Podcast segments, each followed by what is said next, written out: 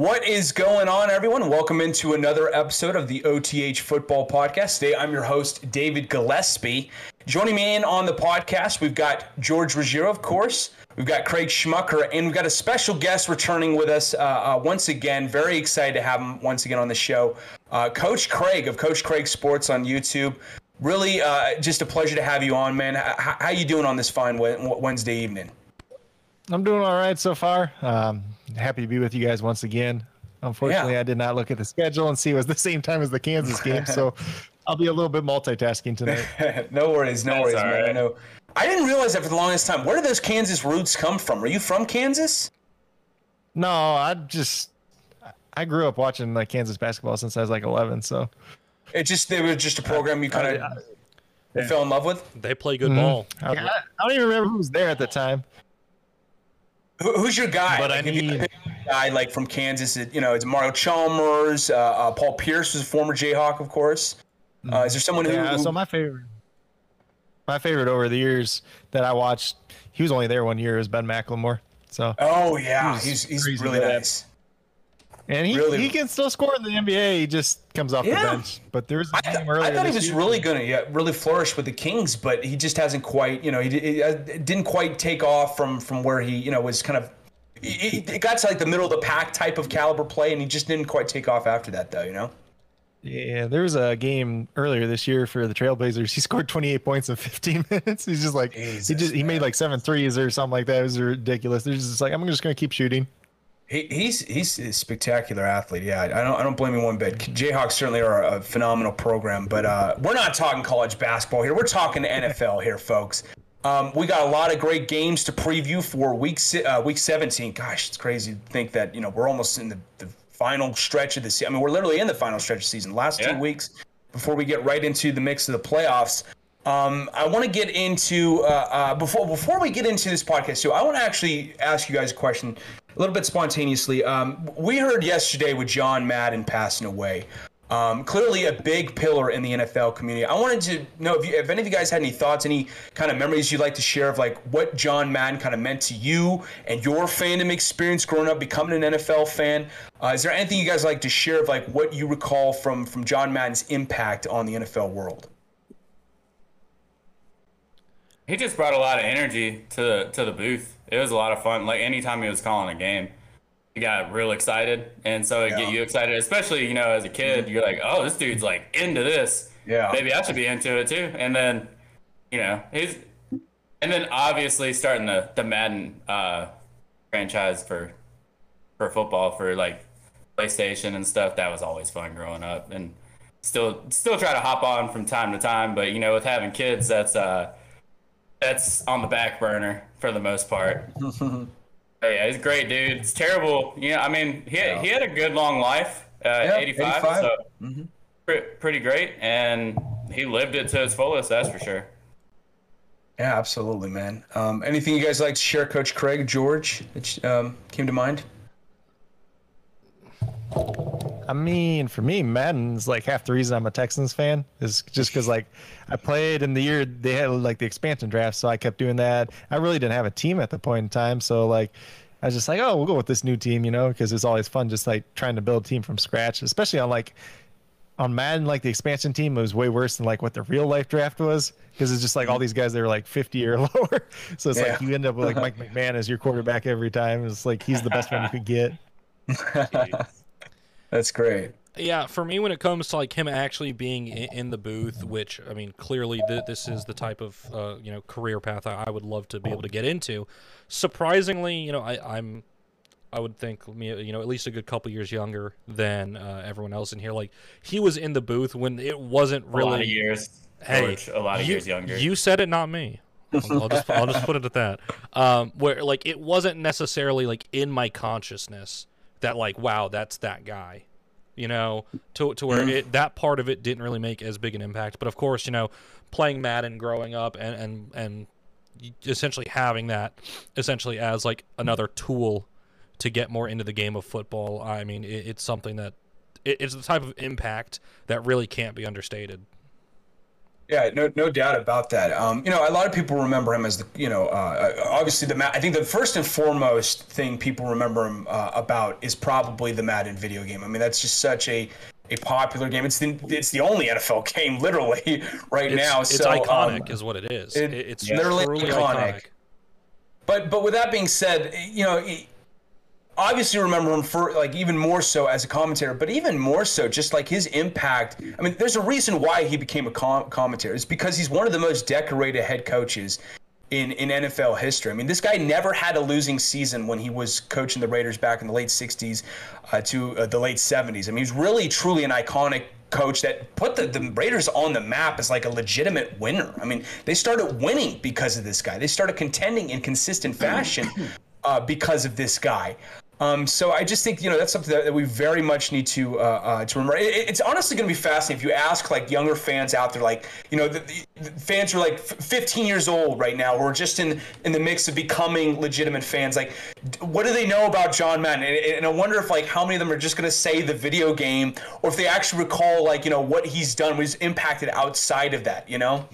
Um, so it's just it's just going to be an incredible thing to uh, to reflect on this legacy. Literally, just a couple days ago, they came out with a spectacular document that I need to check out. That here was great, uh, detailing his life and his impact. Um, but yeah, just a, a tragic, tragic loss. I mean, even though he was 85, lived a long life. You know, I mean, he was like the the guy I first thought of. The, the- literally, the first guy I remember learning about when when when you know getting into the NFL, and it was just. It was so fitting too. On top of that, um, that his final game he ever called was Super Bowl 43 between the Cardinals and the Steelers. Because if you ask me, that's the greatest game I've ever seen unequivocally so. And for, for him to be the one calling that in his final game, I don't think there, there's just a better choice out there for someone who's had so much impact on making the NFL essentially America's pastime at this point. Because I, I as much as I love baseball, like football is that it's that it's that you know it's that value we have in America. It's that number one value for, as far as entertainment in America. It literally dominates the ratings um, year in and year out. So uh, just an unfortunate loss. Um, uh, so I just want to, yeah, just give a shout out to him. Uh, of course, we talked a little bit about that yesterday on the college podcast, but now that I got you guys in here, it felt like it was good to get your uh, sentiment on that.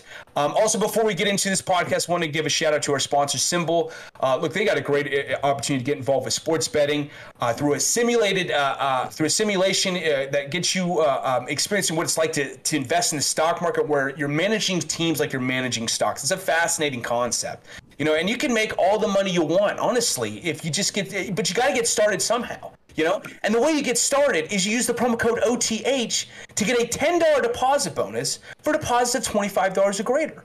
I mean don't wait any longer. Just just hop on the site right now folks. You saw george right there. He's making all the skrilla out there um, so yeah, just uh, head on over to SimBull, use the promo code OTH, and uh, you can get started ASAP. Also, want to give a shout out one uh, one last thing before we get right into it uh, to NFL Global on Facebook. Thank you so much for sharing our posts through there. Great uh, opportunity to get uh, involved in discussing what's going on in the NFL world within that group on Facebook.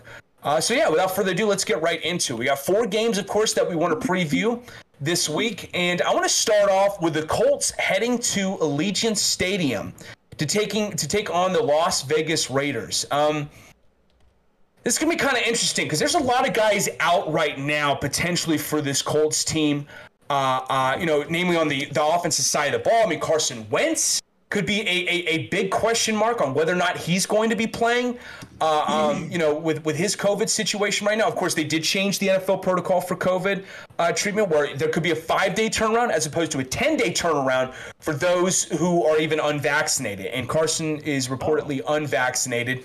So there is still a chance that he could play, although he is right now currently listed as out. Um, so we'll have to wait a couple days from now to see how that ultimately ends up playing out. But We got Zach Pascal is listed out right now. Eric Fisher is questionable. Uh, Ryan Kelly, Braden Smith, three of their best offensive linemen uh, um, that are out right now, and they've got a damn good, uh, pretty pretty solid offensive lineman talent wise. So um, a lot of costly uh, potential losses if these guys aren't end uh, don't end up uh, being healthy in this one.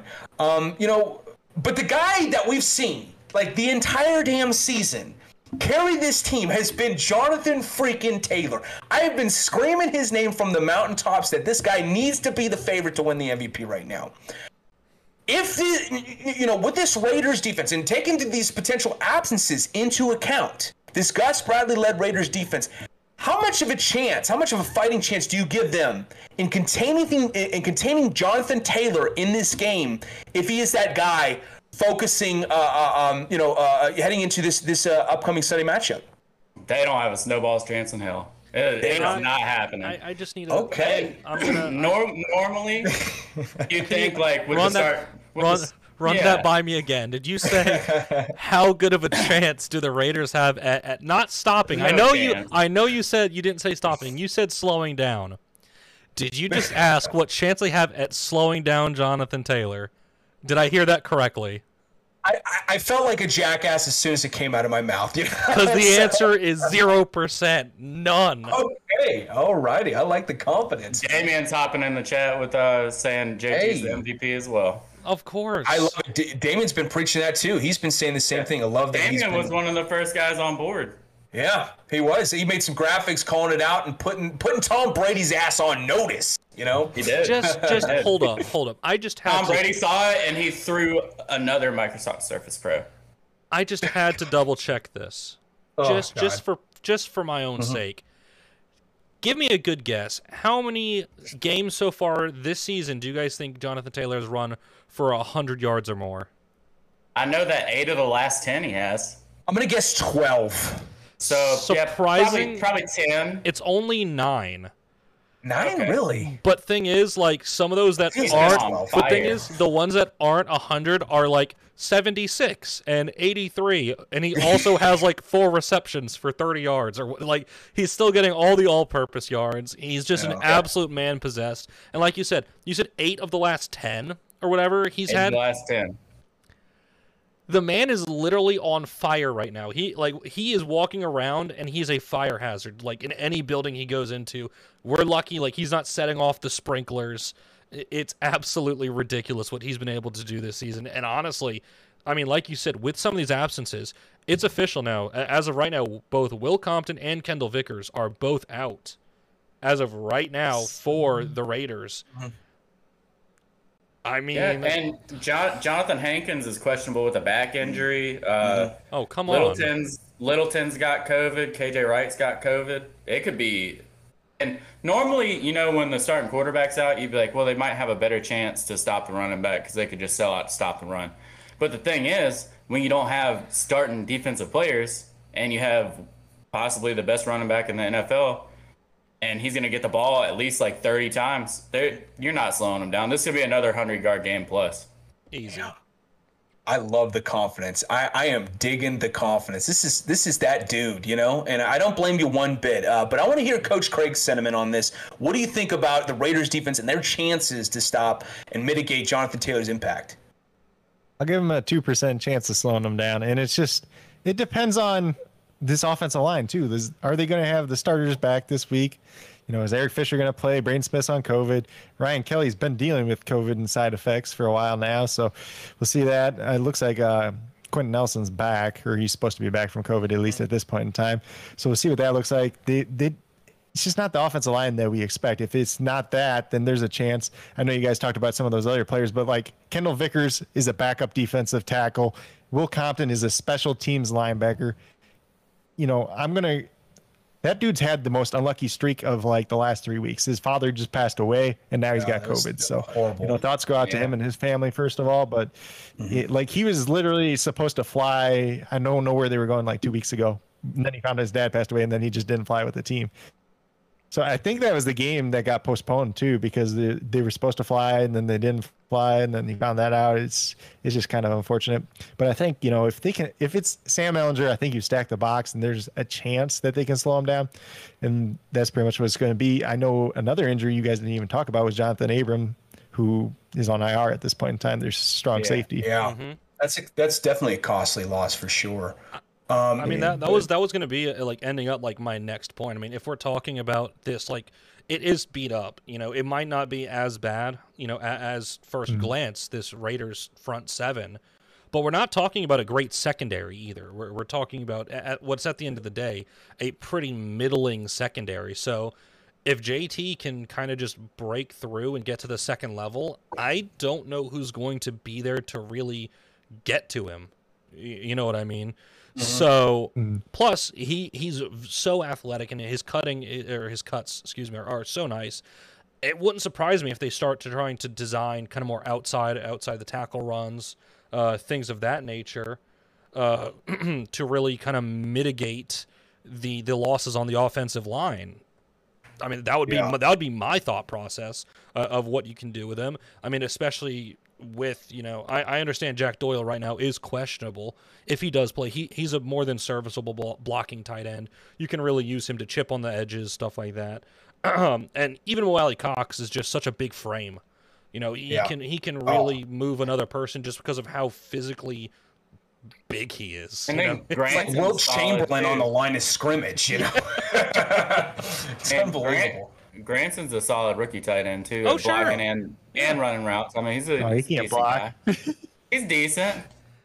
Uh, he's below average. Moya Cox is below average too for how big he is. Like when you factor Noah everything Cox Doyle's is literally he doesn't even look like a real person on the field. He's built completely different than everybody else. He's got tree trunks. For Well, yeah, because he's a he's basketball massive. player. He is a basketball player. We need to he remember is that. not a normal human.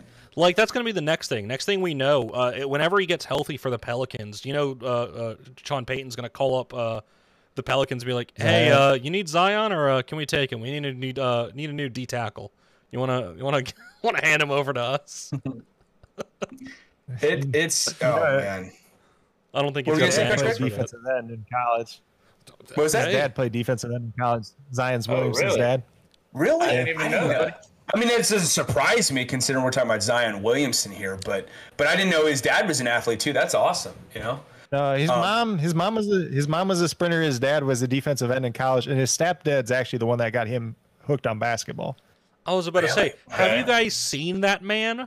There is no doubt in my mind monster. that they're like those are some D1 parents right there. There, Yeah. there is no. No. doubt in my mind just by looking at that that specimen of a human. Uh, I mean, it, it's it's funny. He's he's a special basketball player, and you're at the same time thinking like, is basketball the right sport because of how just ridiculously physically gifted he is? You know, it's just it's insane, man. look, I'm just saying, if it's- Terron Armstead Yeah. gets hurt, I could see him being a tackle real easy. Big hands, Yeah. long arms, athletic. Look, I'm just saying. Maybe they could have used him this past game against the uh, the the Dolphins when uh, Terron Armstead was was out. Honestly, because Yeah, the left tackle replacement wasn't exactly holding it down for them. Um, but yeah, no, I think you guys brought up a lot of great points. You know, even with the Raiders too, we talk about the absences. Uh, um, you know, the Colts. There's a lot to, to be kind of for too with this this Raiders team. With Waller list, being listed as out right now, uh, Edwards being listed as out, and then you got their basically their entire linebacking core right now listed as out uh, in part because of COVID, including their Pro Bowl linebacker this year, Denzel Perryman, who's been pretty decent in stopping the run this year. Uh, but we're also talking about him going up against Jonathan Taylor, and and I like Denzel Perryman. I think he's a talented player, but this guy has just been on another level. Like it's it's second to none, frankly, this year. Um, he's been so consistent. He has been the identity. He's been essentially the Colts version, and I mean this just from an identity perspective, not in terms of a similar type of player, but just from an identity perspective. He's been essentially the Colts version of Derrick Henry this year. You know, where he has been their identity. He's been the guy they've leaned on. Um, and I think they're going to lean on him again, and they're going to they're going to reap a lot of benefits from doing so. Uh, um, and I think important's going to be because of some of the absences of the Raiders defense. Because I actually like uh, what Gus Bradley is doing right now for for the Raiders defense. I think he's gotten them into a better spot. Um, as of lately, you know, I, I really hope they hold on to him when they go into the next regime, you know, because you don't see that too often where they retain a lot of the similar coordinators that were used in the previous regime. But he's someone that is is pivotal to uh, uh, keep you, you, keep the grasp of uh, um, you know retaining uh, uh, from here on out because he's just done some special special things, namely with that within that secondary with Trayvon Merrick. Uh, uh, Trayvon Mullen and and, and uh, Casey Hayward, who is just maybe the un- most underrated corner in the entire league right now. Um, you know, it, it's He's it's on. what's that? Uh, I'm just going to stop you one second too. Casey Hayward, he's on the COVID list right now too, so that's a big loss if he doesn't play because he's Big big loss. like you said the most underrated corner in the league. Like especially for his age, and the, he goes out there and he shadows the top wide receiver on every team too, Yeah. which not many guys do nowadays. But I want to take. I want to say at the same time, you know, Damien Scott brought up a, a great point, and shout out to him by the way. Mad Scientist FF is where you can follow him at on Twitter. He's got a lot of great graphics, uh, a lot of great NFL graphics that he designs um, himself. Check him out. There's some spectacular stuff. Um, he had a, a, kind of an interesting point. You know, will the Raiders have a little extra fight in them? Uh, you know, with with John Madden's passing, I know, of course, none of these guys will probably you know, uh, uh, even a, a, you know, none of the guys for for sure were even alive when he was, you know, finishing up uh, uh coaching in the NFL. Uh, but but you know, still nonetheless, like he's such a pivotal part of the Raiders organization and, and of the NFL as a whole. Uh, you wonder if that could ignite an extra oomph or an extra spark in their game. So that's going to be very interesting to see how that kind of plays out.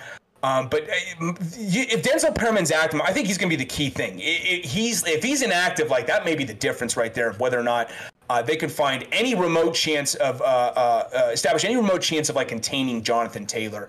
Uh, in this one, um, so that that's going to be really, really interesting to see how that plays out. But I think Jonathan Taylor goes off, just like y'all said even without the, the offensive alignment, because we, we, he had dealt with that in the last game against the Cardinals, and he still had 100 yards, you know? He may not have 200 yards in this game. He may not average 10 yards a carry like it seems like he averages almost every other game, but it's like, I, you know, this is someone who's going to, I think, still make a significant impact because of what he can do as a runner and as a catcher um, out of the backfield. He's just the versatile, all complete back that you want, and he's putting the league on notice. So uh, absolutely believe uh, uh, he is going to be that guy that's going to just be uh, uh immensely impactful uh, in this game. Um, as for the, the, the Raiders side of the ball in this one, the Raiders offense side of the ball in this one, um, how much is Derek Carr's back up against the wall? you know, needing to come away with this win, you know, and keep the, the Raiders' playoff hopes alive, and and furthermore, kind of just salvage his spot under the roster. He may have one more year under you know uh, uh, under his contract that they they're going to retain him for, but but a lot of question marks are, are coming about of whether or not he's that guy for the Raiders. So, how much pressure is on him going into this week? The thing is, you know, the pressure is on him, but I don't see why. Is my big thing. The oh, that's my point. Too. My, my thing is, like, if you look at his numbers, just he's been good. He's been a, a more than serviceable. With bad weapons. With exactly like with a lack with a lack of weapons, I would say maybe other than Hunter Renfrow, I like Renfrow. He's you know good. He's athletic enough. You know he he does his job. But overall, they have a true lack of weapons. And I mean, he's already thrown for over 4,000 yards this season. His TD, his TD to interception ratio is a little, I would say, skewed. I mean, usually quarterbacks that don't have a lot of those, you know, guys that go out there and and can really perform in the red zone end up not having a lot of touchdowns and, and having a worse ratio there. The big thing for me when it comes to the pressure is what is the new regime going to want? Because we yeah. all know good and well after them, ha- after the Raiders' most recent coaching situation, mm-hmm which mm-hmm. I don't think we need to go into detail yikes. about. Uh, That's some rough shit. big yikes is uh, yeah. quite literally the only thing we really need to talk about when we when we talk about that uh, coaching situation. So we know good and well, uh, be it their current interim head coach or or anybody that they bring in from the outside, one way or another, this team is going to have a different head coach next season than it is this season at the start. So it will truly come down to whatever that regime wants to do. And at the end of the day, Mark Davis could just as easily say, hey, he's got one year left. It's his. Mm-hmm. And that's something that he very well might do. And then they move, then move on from him then. Um, just for next season, though, I feel like the pressure isn't exactly warranted when it comes down to a a skill or a production standpoint because I think he was he's been more than serviceable this season for the Raiders with the situation that he's had. Yeah, I mean yeah. he's top five. He's top five in passing yards and clean pocket completion percentage and he and play action completion percentage. He's super accurate with the ball. His yards per attempt is fifth in the league. He's he's doing well with uh, less than ideal weapons. I mean, Waller's been hurt a lot of the yeah. season, which is his main yeah. target. Mm-hmm. Renfrow really stepped up, but nobody really expected that completely. Yeah. And uh, some might say he's a real lunch pail guy, right? yeah, let's go with that. That's, but, uh, that's a good. Uh, that's a little insulting, but kind of like at the same time, somewhat true. You know? That's exactly what they say in the booth, though. But uh, yeah. but yeah, it, I mean, I think that he's a good quarterback. I think the pressure is on him, but for next year, I don't really see it being that bad because who are they going to replace him with? With the incoming Yeah. rookies, that's not happening. Carr's Yeah. better than every rookie coming in this year, and then. Yeah. Um, I mean, the free agency class isn't going to be great. You're not going to trade for anybody that, I mean, with Carr under contract, un- unless you trade Carr. And then what's the point in trading for another quarterback? Because that means you're trying to possibly go into a rebuild. Yeah. So I think that the pressure's on him, but I don't think it's so much for next year. I think he just needs to keep playing well, and then going to next season, they're probably going to evaluate him further. And then after next year, they might make a change because the 23 quarterback class is much better than, well, in theory, is much better than what we have coming up. You never know a year away, but uh, that's how I feel about the situation. what about you, Coach Craig?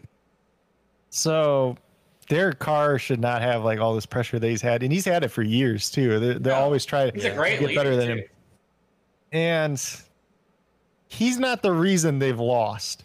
He's it's never been his fault they've been losing. Like last, it's been the defense. The defense Mm-hmm. has gotten better this year. This offensive line is trash. Like outside of Kolton Miller, this offensive line is probably one of the Yeah. worst in the league. It's I agree rough. too. and yeah. Derek Carr- Alex Leatherwood, yikes.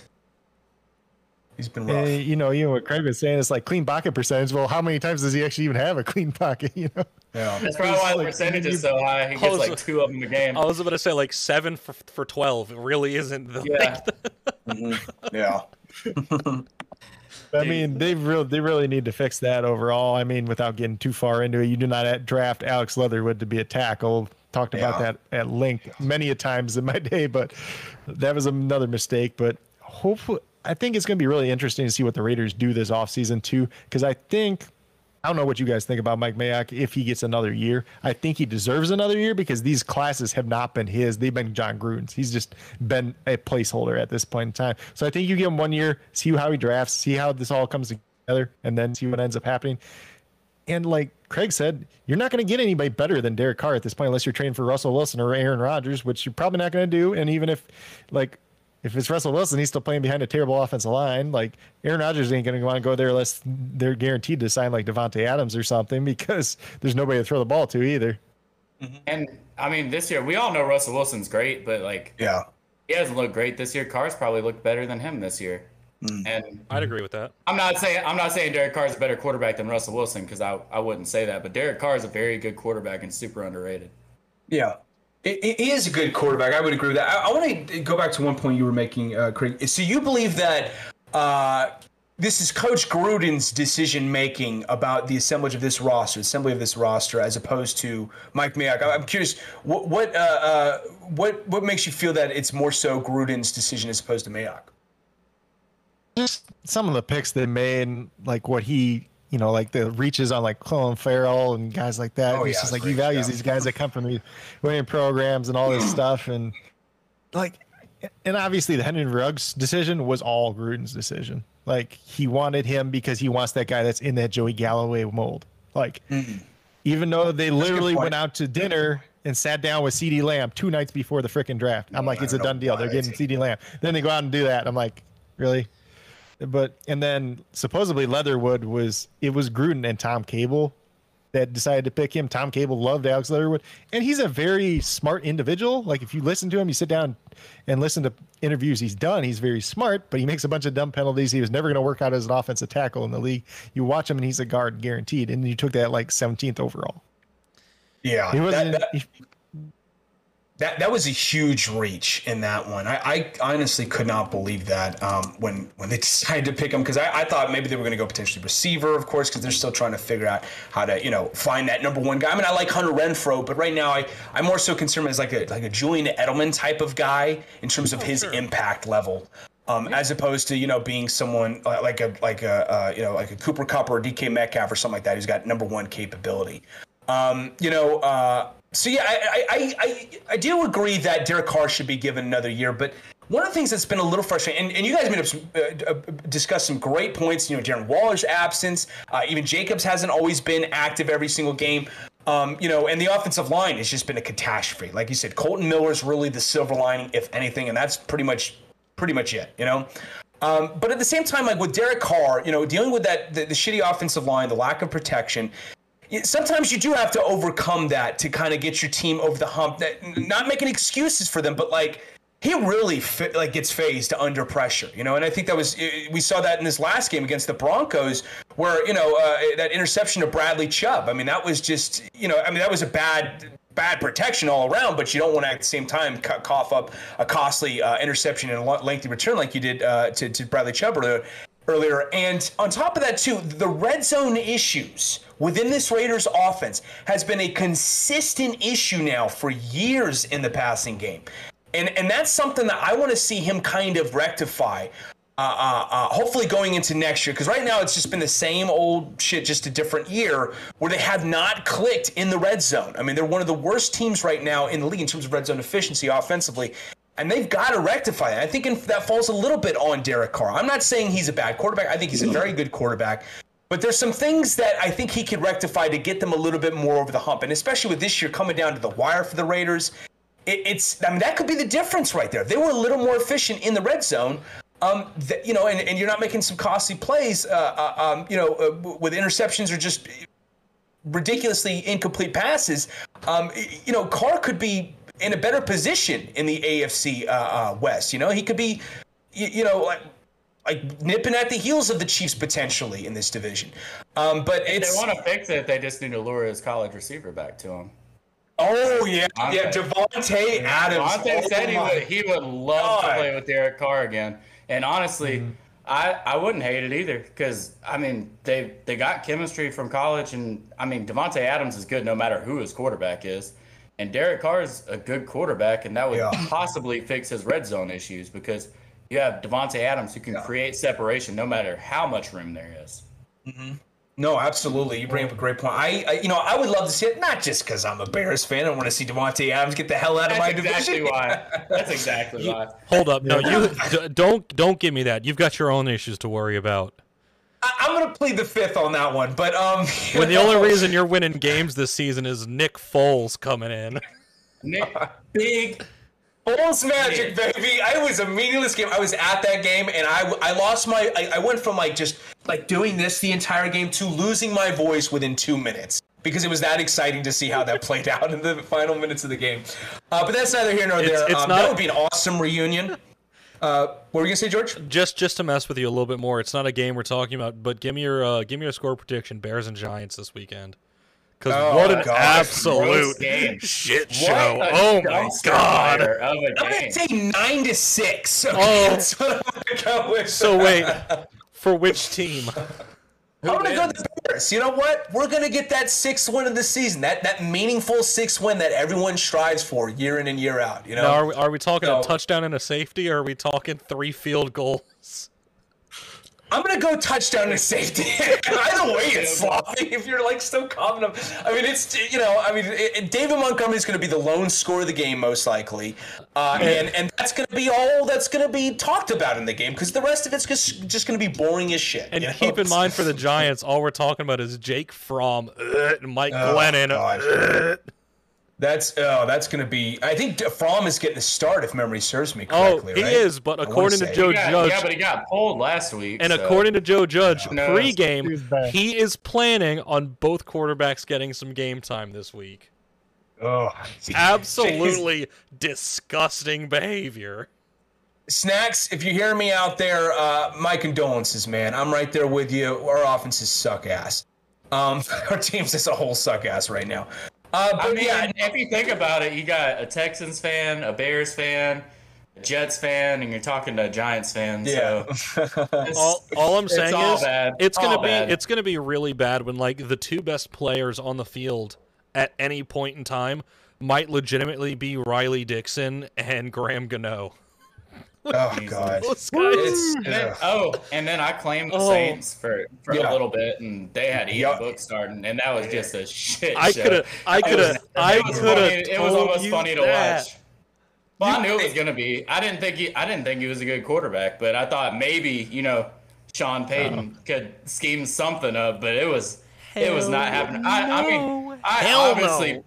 I obviously picked the Dolphins to win, and by yeah. a good bit. But you You I- can ask David every time. I time. didn't think in- that second throw was going to be a pick six, the second throw of his career. you Yeah. can you can ask David any and every opportunity I get to talk bad about Notre Dame and Notre Dame quarterback play. Yeah. I am going to take it. Ian Book sucks. Who who is the best quarterback to ever come out of Notre Dame? None of them. In the NFL. Montana. Probably Brady Quinn, Joe honestly. Montana? You know? What is It's it? Joe Montana. Joe Montana. Oh, in the oh, NFL, but he was kind of yeah. forgettable Are you at Notre Dame, you know? Yeah. At least he did something in the NFL. Yeah, he was great in the Yeah, but NFL. that's Brady Quinn sucked ass. I was a believer in Brady Quinn too when he came out of That's Notre Dame. I was like, he's gonna be that guy, you know? Like his connection with uh, uh, Jeff Samardzija, and uh, uh, you know, I mean, he's gonna be that dude, you know? And then he absolutely floundered like like like we've never seen before, you know? When- It didn't matter what team he was with, you know, too, because like everyone's like, oh, the Browns screwed him over. Like he played for like a million teams and he sucked ass anywhere he went, you know? You guys remember Um, Jimmy Clausen too? He was supposed to. He Yeah. was supposed to be good when he came out. They Right after Brady Quinn started, uh, and I remember his freshman also year. Yeah. Hot garbage. I, I am I remember. from that I remember his freshman year. Go, oh, sorry. Go ahead, George. No, you just like brain just exploded for a second when you said Jeff Samardzija. I'm just like, wait a second. Do you mean that Jeff Samardzija? Yeah. And I completely forgot that he played football in college. And I'm like, oh, he was oh. phenomenal at Notre Dame. Phenomenal. better pitcher than he was a football He would have been player. a top two round pick too. Yeah. No, he was a great football. football player. Like like a thousand back to back thousand yards, uh, fifteen touchdowns one year. He was sensational. You know, he would have been a, a, a I think he would have been a very good football player to be honest. in the NFL. completely slipped my mind because like all I'm thinking Yeah. of him in is in like uh, uh Giants, like a San Francisco Yeah. Giants Or- jersey, like or Chicago Cubs or something. You know getting know? absolutely Exactly. like shelled. Like He, he was good. He had a couple decent no, years. no, in the no. I'm not in saying he wasn't he wasn't but bad at baseball, yeah. Mm-hmm. but I mean he was a great relief pitcher. But like the amount of times I just think of him getting absolutely like Yeah. people just hitting absolute dingers off of him. Oh, it was it was rough towards the end, no doubt about that. Yeah. Uh, but getting back to this game, like you said, with Davante Adams reunite, that'd be great. Um, I think honestly, you know, bringing up that great point of, of the receiver, uh, uh, you know, the nes- this necessity to have that number one receiver. You know, is he for sure like like a, a number one caliber receiver in terms of the you know like accounting for 1,500 yards or 1,300 yards a season regularly? I don't know quite yet. I mean, it's it's it's different, you know, with the new system he's in, but I still think he is sorely missed. And I'm talking about Amari Cooper. I think that trade came back to bite them bad. Uh, um, you know, in terms of having that number one guy, especially with Henry Ruggs now, his foreseeable future has come to a halt in the NFL. They are sorely missing him. It, it did not pan out. They made some horrible trade. I mean, the Khalil Mack trade wasn't exactly a, a great one either. Um, you know, it, it it just the Raiders are, are they, they've really set themselves up, and I honestly think because of that too, Mike Mayock may be on notice. I personally, I wonder how much of his influence because he is the general manager. He does have the final say, and I think he could veto some of these decisions with Jon Gruden, especially because like he's not But they like paid the with him. hell you know? out of Jon Gruden. They gave Jon Yeah. Gruden everything he wanted. They gave him a ten-year deal. Shit, Yeah. ten-year deal. God, that that is the bad. Go ahead, Coach Craig. Gruden traded away those guys before Mayock was the GM though. Yeah. Oh, that's true. That no, no, I know. Yeah, no, but like with the Ra- like like the Raiders as a whole have set them up uh, in a bad situation. You know. Yeah, like Yeah, 'cause, but I mean, Gruden came in and blew it right away, and then they're just like, and the only thing they have to show from like those trades too is Josh Jacobs, and like Josh Jacobs is okay, but he's always hurt. yeah, he's been he's been And hurt. they He don't did even use, game they this don't last even week. use though. him like he was he was a great receiving back in college. Mm-hmm. And they're like, you know what? We're not gonna throw you the ball in the NFL because nah. We just don't like Just- you enough. Nah. Don't like you enough. We, we we don't like to throw the ball to people that are good at catching it, so we're just not gonna do that. We'd rather throw the ball to the fullback. Yeah, absolutely. They do that a lot. Eh, yeah, they do. or or Most pay, definitely. or pay a backup running back eleven million dollars over what two years? But I mean, the thing is, like, like that you brought, like that's that, that's definitely true with with with Gruden, like, because they both came in. Gruden and Mayock came in what 2018 was their first year. Um, so like, there's definitely some points to that. But even when he's had those, even when he's had, you know, like Josh Jacobs clicking, like this team has still got not gotten over the hump, and that's you know also because the defense hasn't played up to its normal standard. But I think Carr could like Carr holds some blame. It's not the utmost culpability though out of anyone. You know, I just think there's some things he could rectify. Nonetheless, keep him for another year. What are our predictions for this game in this one? How do we think this is going to play out? I think the Colts win it, and it's Colts. probably probably by about. I mean, I don't think it's gonna be completely awful because of how the the Colts' offensive situation is, and they're just gonna be running the ball, and that's about it. So I think they probably win by about seven points, and it's just not a very high scoring game. I, I can What agree you- with that. Yeah, that's fair. Uh, I mean, I, I think both teams are really going to have to lean pretty heavily on their running game, which I mean that's kind of had had to be the Raiders' game plan since having half their receiving core just absolutely decimated by whatever their issues may be. Um, okay, we're just going to say that.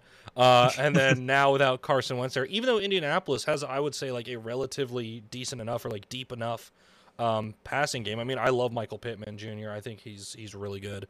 Um, and e- even then, they have some other guys like Ty has been playing good enough for them. Um, Ashton Dulin's good for a big play here and there. yeah, certainly. And I mean, like we like we said with their tight ends, both Doyle and Mo Alie-Cox have been pretty solid when they've got the ball in their hands. Uh, but the kicker's JT. Mhm.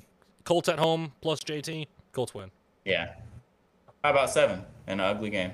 Yeah, probably. Um, right now, actually, just because we I, I usually do this uh, talk. About Yeah, what's the- the line on it? Uh, there is no spread yet, uh, because of Oh. all the lack of clarity with who's playing and who's not. Right now, the spread consensus is Indy minus six and a half, but I'm not. I don't. That's a tough line. That's a one. That's a really tough line, and two, that's not an official line. Um, Yeah. From from the pick center, so. Eh. I totally misspoke, by the way. I thought it was at Allegiant. I, I wrote that wrote it wrong on my uh, uh, my notes here. So it was actually at No, Lincoln sir, Financial. that is, uh, Or, also- like I'm sorry, uh, Lucas Lucas, Oil Oil. Stadium. Excuse me. We're not talking about the disgusting link today. the Jailhouse Stadium. You know. what about you, Coach? Quite Craig? literally. What's your prediction? So I think Carson Wentz is not going to end up playing in this game. The Raiders are going to win by three points. Daniel Carlson kicks a game-winning field goal, and DeSean Jackson's going to get deep on a touchdown at some point in this game against those not so great safeties they're playing for the Colts at this point in time. I can see that. I like Daniel Carlson. Uh, I, I thought he got a, a pretty not not a fair enough shake at his first couple stops in the league, but I think he's been really He's good. out Auburn, right? Yes. Is Daniel Carlson Yes, he of is. Yeah. Uh, but he's been really really good. His for the brother's at Raiders. Auburn right now too.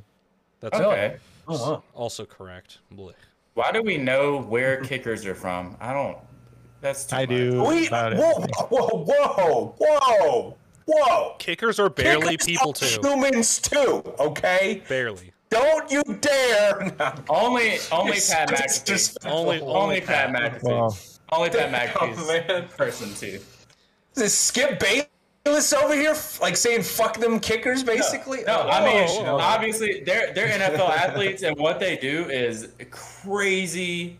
And I, the pressure that's put on you at any moment just to Yeah. kick a game-winning field goal, and then you're either a hero or everybody wants to kill you. Like, Keep Yeah. in mind. you. Keep in mind. but It's also it's also to really know- hard. Yes, also but really also like difficult.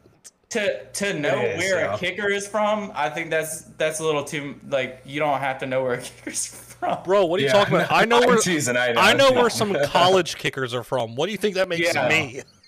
Man, I, I will never forget where Roberto Aguayo is from. f- Uh, with his uh, when they traded up, Tampa Bay got Oh, him out of Florida, Florida State, State. and he was so highly did touted. they draft him in like the third round or something crazy? Second round. Second round, buddy round. boy. Second round. Oh That's my right. God, Second what round. an ugly round. pick to pick a kicker in the second round. When there's Well- plenty, there's plenty of good kickers just floating around at all Mm-hmm. times because there's so like, I mean, I'm not saying like everybody's just a clutch kicker, but there's so many kickers that come out of college, and there's a lot of good kickers that don't even get a chance in the NFL. I will So I will you give don't have to draft anybody. if someone give, did give it tryouts. if someone did it this year with Matt Araiza, I would not blame them at all. That man is an absolute machine.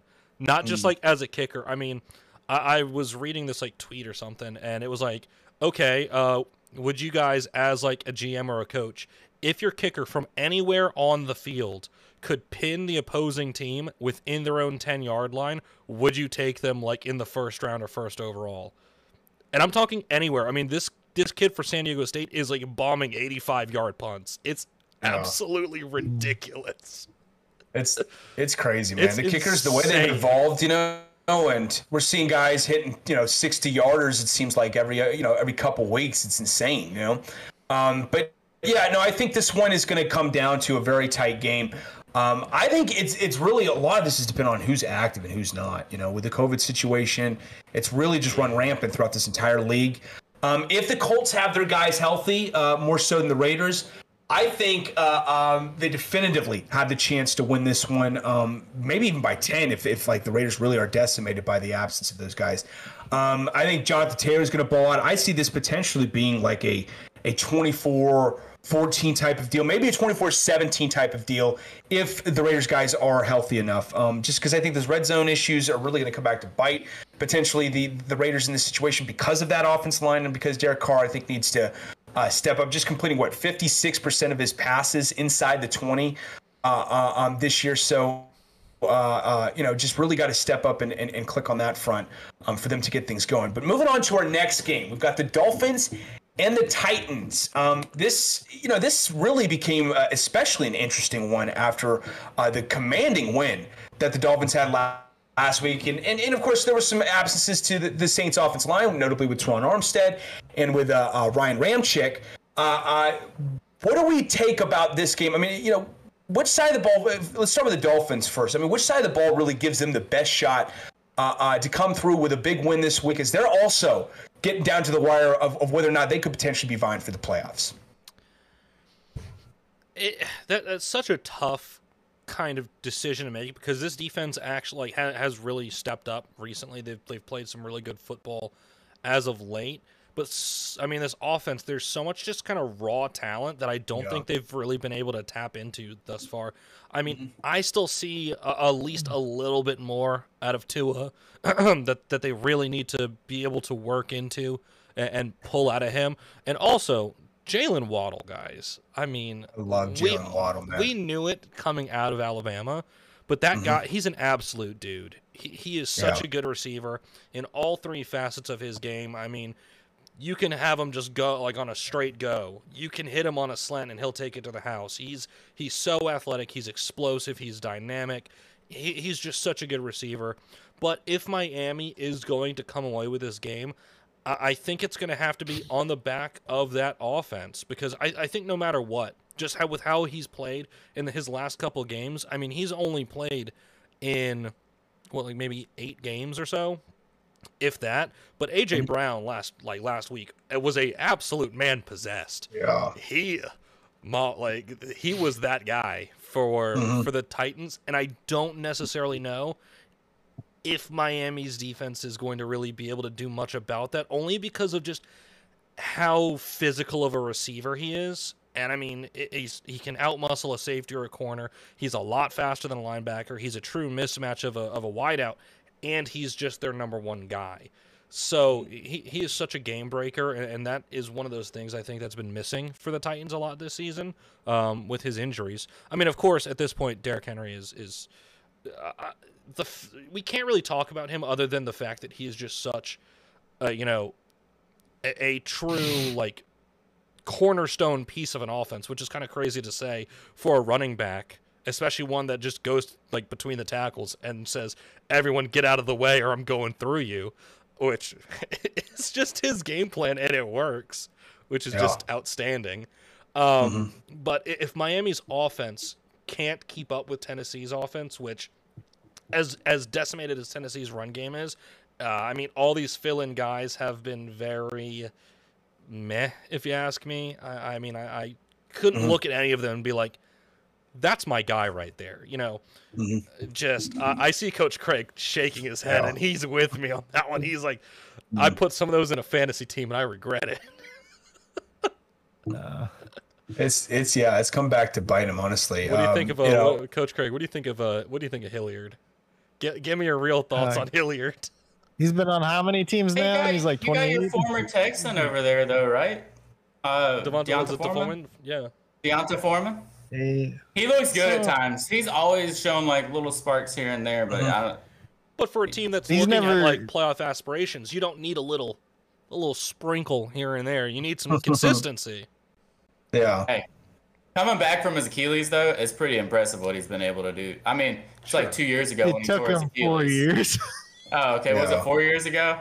Uh, I it's- it's he, like- comes, he comes back in and out of the league like every few minutes, and then like gets a shot, and then he does okay, and then we don't hear from him, and then he comes back into the league when there's another injury, and he does okay, and then we don't hear from him. He's a decent backup running back, You're you're describing a true Yeah. third stringer right now, is what you're doing though. kinda. he fits their system all right because he's kind of this big power back. He like as soon as he had that Achilles injury, he lost all the explosiveness he once had when he was at Texas. Obviously, he was the Doak Walker winner, you know, back way back Yeah. when. Now He was That's a what- solid running back at Texas. He was. He was nice. Mhm. And the and then I don't know if you guys know his twin brother also played wide receiver there too, and then he stuck around a year later, and then he kind of blew his shot. Oh I gosh, didn't even know that. that's a bummer.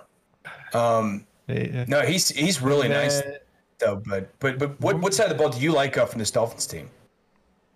I was, I was just going to say one more thing too, real quick. Like when you're talking about all these like filling guys, I cannot believe that Nick Westbrook-Ikhine is getting meaningful snaps in the NFL. like this dude, like if he's anything, he should just be on a practice squad or a gunner on special teams or something like that. It's like this dude's been playing like 50 percent snaps. Like Yeah, he's like how he was a wide receiver one for them think- at some point. That's disgusting. How That's disgusting. How stupid do you think they feel after they cut Josh Reynolds and then like they had nothing? They literally had nothing. Yeah. Probably pretty stupid. Honestly, But I at that mean, like, point, at that he- point, I bet Vrabel is just sitting there looking at his GM like, "Are you shitting me?" Well, I, I mean, uh, their GM's actually really good, but Well, I mean, but Uh, for, essentially- for Vrabel, I'm sure he's pissed. but uh, He's not really Reynolds somebody I want mad at me. That's a big dude.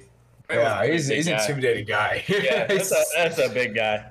if I thought like there was anyone that could be a player manager right now or player head coach, it would be Mike Vrabel. Like he still looks like he could play. Or Dan NFL. Campbell. I was about to say, I will Vrabel pause and and Dan Dan, Campbell. Campbell. Can we sir. can we can we get like you know how they do the celebrity fights? Can we just get like Vrabel versus Campbell? Like uh, just make it Two for tight ends Saturday. technically, because Yeah. Vrabel played some tight end himself. You know, Yeah.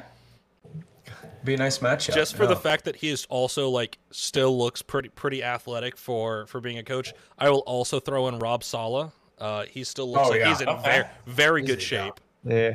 very good shape for sure. I wouldn't want to mess with that guy. Like he looks like he just like his vein pop out and like just knock your butt out in two seconds. Oh, yeah, Saleh! When you when you see that that, that forehead That's vein, when you see that forehead vein come in, Oh, when he's yelling at the I'm refs. sure hey, it's coming out a lot. That's Touch where he's touching. oh yeah, I, I- I'm just gonna have nightmares of like that guy like screaming at me in a huddle or something. You know, just like screaming at me during practice or something, because that would be just so damn intimidating. like you know? I'll be honest. As a Jets fan, watching the first couple weeks like uh, of of him coaching, I was expecting more of like San Fran, him just like running up and down the sidelines, getting fired up. And I was like, Oh, oh, yeah. he's not getting all, all crazy. Okay, you know, it, it is what it is. He's an, he's a head coach. He's got to be the cooler head now. And then He's the trying. and then the last couple weeks where there have just been some truly e- egregious calls, you know, against the Jets or, or for the other team. The man has just been like, uh, all like in his brain. I'm sure he's like just grabbing the ref by like the stripes and just like lifting him in the air. Yeah. But instead, he's just like yelling at them. It's been truly beautiful. But yeah, uh, both Craigs. What, what do you guys think is like the more like this side of the ball that gives them the best chance to win for the Dolphins? If you had to say, For me, it's the defense. I mean, they've been really solid, especially the so. past three games. They're only giving up 122 passing yards per game, 92 rushing yards per game.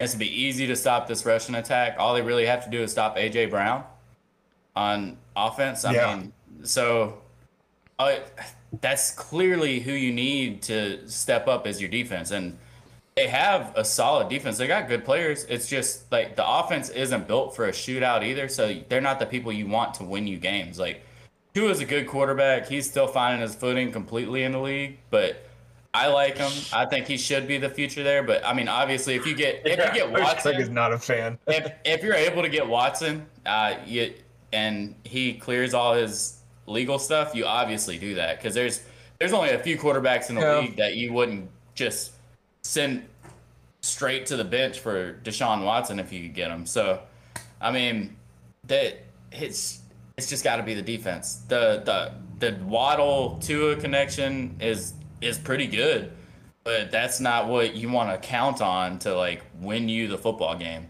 I mean, I do love the penguin dance, but it's just it's just not viable. It is, it is a plus. It's a very good I mean, celebration. it's the most it's the cutest uh, celebration in the NFL. It's adorable. Yeah, I never. I thought I'd hear cute and NFL in the same Right? sentence. Right? You just hitting the hitting the waddle. I'm like, that's that's that's adorable. I'm gonna teach my daughter that dance. That's is- great. wait, That's great. Which do you prefer that, or um, did you see the clip of Adam Schefter do, uh, hitting the Griddy? Oh, Oh, that's God. gotta What's be the- that's gotta What's be the the Griddy? It sounds Ju- hilarious. ju- It's it's Justin. what It's Justin Justin. Jefferson It's does. it's Jay Jefferson's um, celebration. That little I'm trying to dance. That little remember dance what that he he does. does. I'm not I'm doing sure it. Schefter looked. I'm sure Schefter looked absolutely ridiculous. He doing looked, that. i- in the words of so many people on that thread, he looked straight up goofy. Like it was bad. I'm gonna have to look that up like right when we hop off the Uh, I will. I will see if I can find it real quick and link it to you. Can you screen share it? Uh, I'm not putting that on. No, let's not screen share it. We've already gotten in trouble for doing that uh, a couple times uh, in doing this podcast. So Yeah. But what about you, Coach Craig? So for me, it comes down to the defense once again, and this is a. I kind of talked about this a little bit on the Sports Time HQ podcast that I was guest on yesterday too. This Dolphins defense, they've really stepped up. Yeah, they haven't played very good teams. Every team they've beaten in the seven game winning streaks had a losing record besides the Ravens. But it's kind of clicking. They're finally figuring out how to use the pieces that they do have. And early on this season, they really struggled against stopping the run. And then bam, Raekwon Davis comes back, and then all of a sudden they can stop the run again. Who would have thought that this big six foot six, three hundred plus guy that plays nose tackle could help stop the run? Like without getting too far off track there, but I think it's a decent matchup for them too overall. I know AJ Brown's tough to stop, but I think, and you guys might debate this, but if Byron Jones is on him, it's going to limit him a little bit more. I know Xavier Yeah. Howard's the big, big name because he gets mm-hmm. all the interceptions, but he's just he's the ball hawking one out of the two Yeah. is what it is. Byron Jones is the guy that if you want to go shut somebody down, it's going to be him. But I think what the Titans really need to do is they need to Titans need to put AJ Brown or Julio Jones in the slot because that's where Miami struggles. And if they're not moving their top corners around to the slot with them, that's where the advantage is going to be. But where they're putting seven guys up in the line, this offensive line has been very, very struggling or very, very bad, however you want to put it. It gets pass protection for in pass protection this year. They've been banged up as well. Yeah. I, I know. And then uh and and Ryan Tannehill is one of the quarterbacks that hol- holds on to the ball the longest out of any quarterback in the league. It is uh, something that goes back to his Miami days. So if they can get they can get pressure on him, it's going to be a good day for the Dolphins defense. I think on offense, maybe they can do a little bit enough. And Jalen Waddle, I don't know that they really have the like a cornerback that can stop Jalen Waddle either, because he's probably going to play most of the time in the slot. We got some Elijah Molden. If he does end up playing, he was dealing with COVID too. So last week, I think they threw Buster Skrine back in the slot. And as a Bears fan, you know how terrible Buster Skrine is as a slot corner. Yeah, Buster I Skrine keep was. you know, wondering. I keep wondering how this Miami offense would have looked too if they would have had Will Fuller healthy this season, and they had Fuller, Parker, and Waddle just yeah. three I wide know, right? with Gesicki at tight end, who's super athletic. Like the the offense, I think would be even more dynamic, and we might be saying right now that it's the offense that's going to go win them the game mm-hmm. because Gesicki, Gesicki, Gesicki, the wide receiver, yeah. not tight end. And I'll say this on Yeah, every like he- he's podcast out in I'm the slot like a lot. no. He plays four. He plays on average four snaps in line a game. Like that's just ridiculous. Like He's if they franchise tag him and he's if they franchise tag him and and his agent does not fight for wide receiver money, fire that agent in two seconds. That's all you got to say about that. he, Well, he is less a tight look, end. Jimmy He's Graham less did a the tight end thing. than Kyle Pitts. Yeah.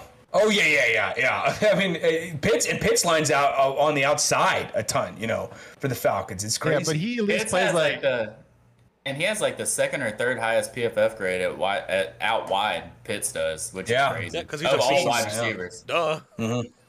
Well, all rookie Yeah, wide Pitts- receivers. I'm sorry.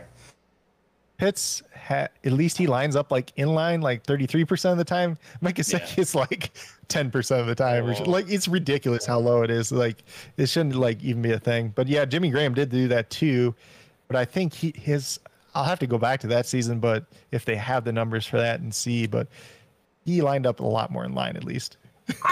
I thought I thought he had an argument like he had like he technically had more snaps lined up off the line of scrimmage and mm. uh, um, or off the off the line I should say um, and but they still were like nope you're still a tight end you still line up plenty enough on the line that you like it like we'll, we'll negate that I could be wrong about that though but I remember he was pushing uh, for that I know um, yeah I know I his think, was higher mm-hmm. Let me but, see. Uh, I'm gonna I'm just gonna look with, yeah Gesicki's really nice though. I mean, when he was coming out of Penn State, he was like I almost thought him as like an honorary wide receiver. He was really nice coming out of there, and he's certainly clearly making his impact felt uh, within this Dolphins offense. But I think honestly, because of the offensive line, because of the the, the injuries within the uh, uh, the running game, you know, this with Salvon Ahmed as their backup, uh, um, you know, and just the lack of formidability out of the run game. Um, I don't think it's a great compliment uh, um, for Tua to just kind of be the one to carry the torch in this game. I think honestly they're going to have to lean on the defensive side of the ball. You brought up some great points, Craig, about uh, um, how formidable they've been in recent weeks. Um, they were absolutely formidable this past week against the Saints. I mean, eight sacks, two that pass rush was out of control. They they feasted on Ian Book, man. They yeah. they, they lit his ass on fire. That poor guy, he did not stand a chance in this. They're like, you know what? Just we're gonna run man and we're gonna send everybody yeah. after you like every play and just don't die.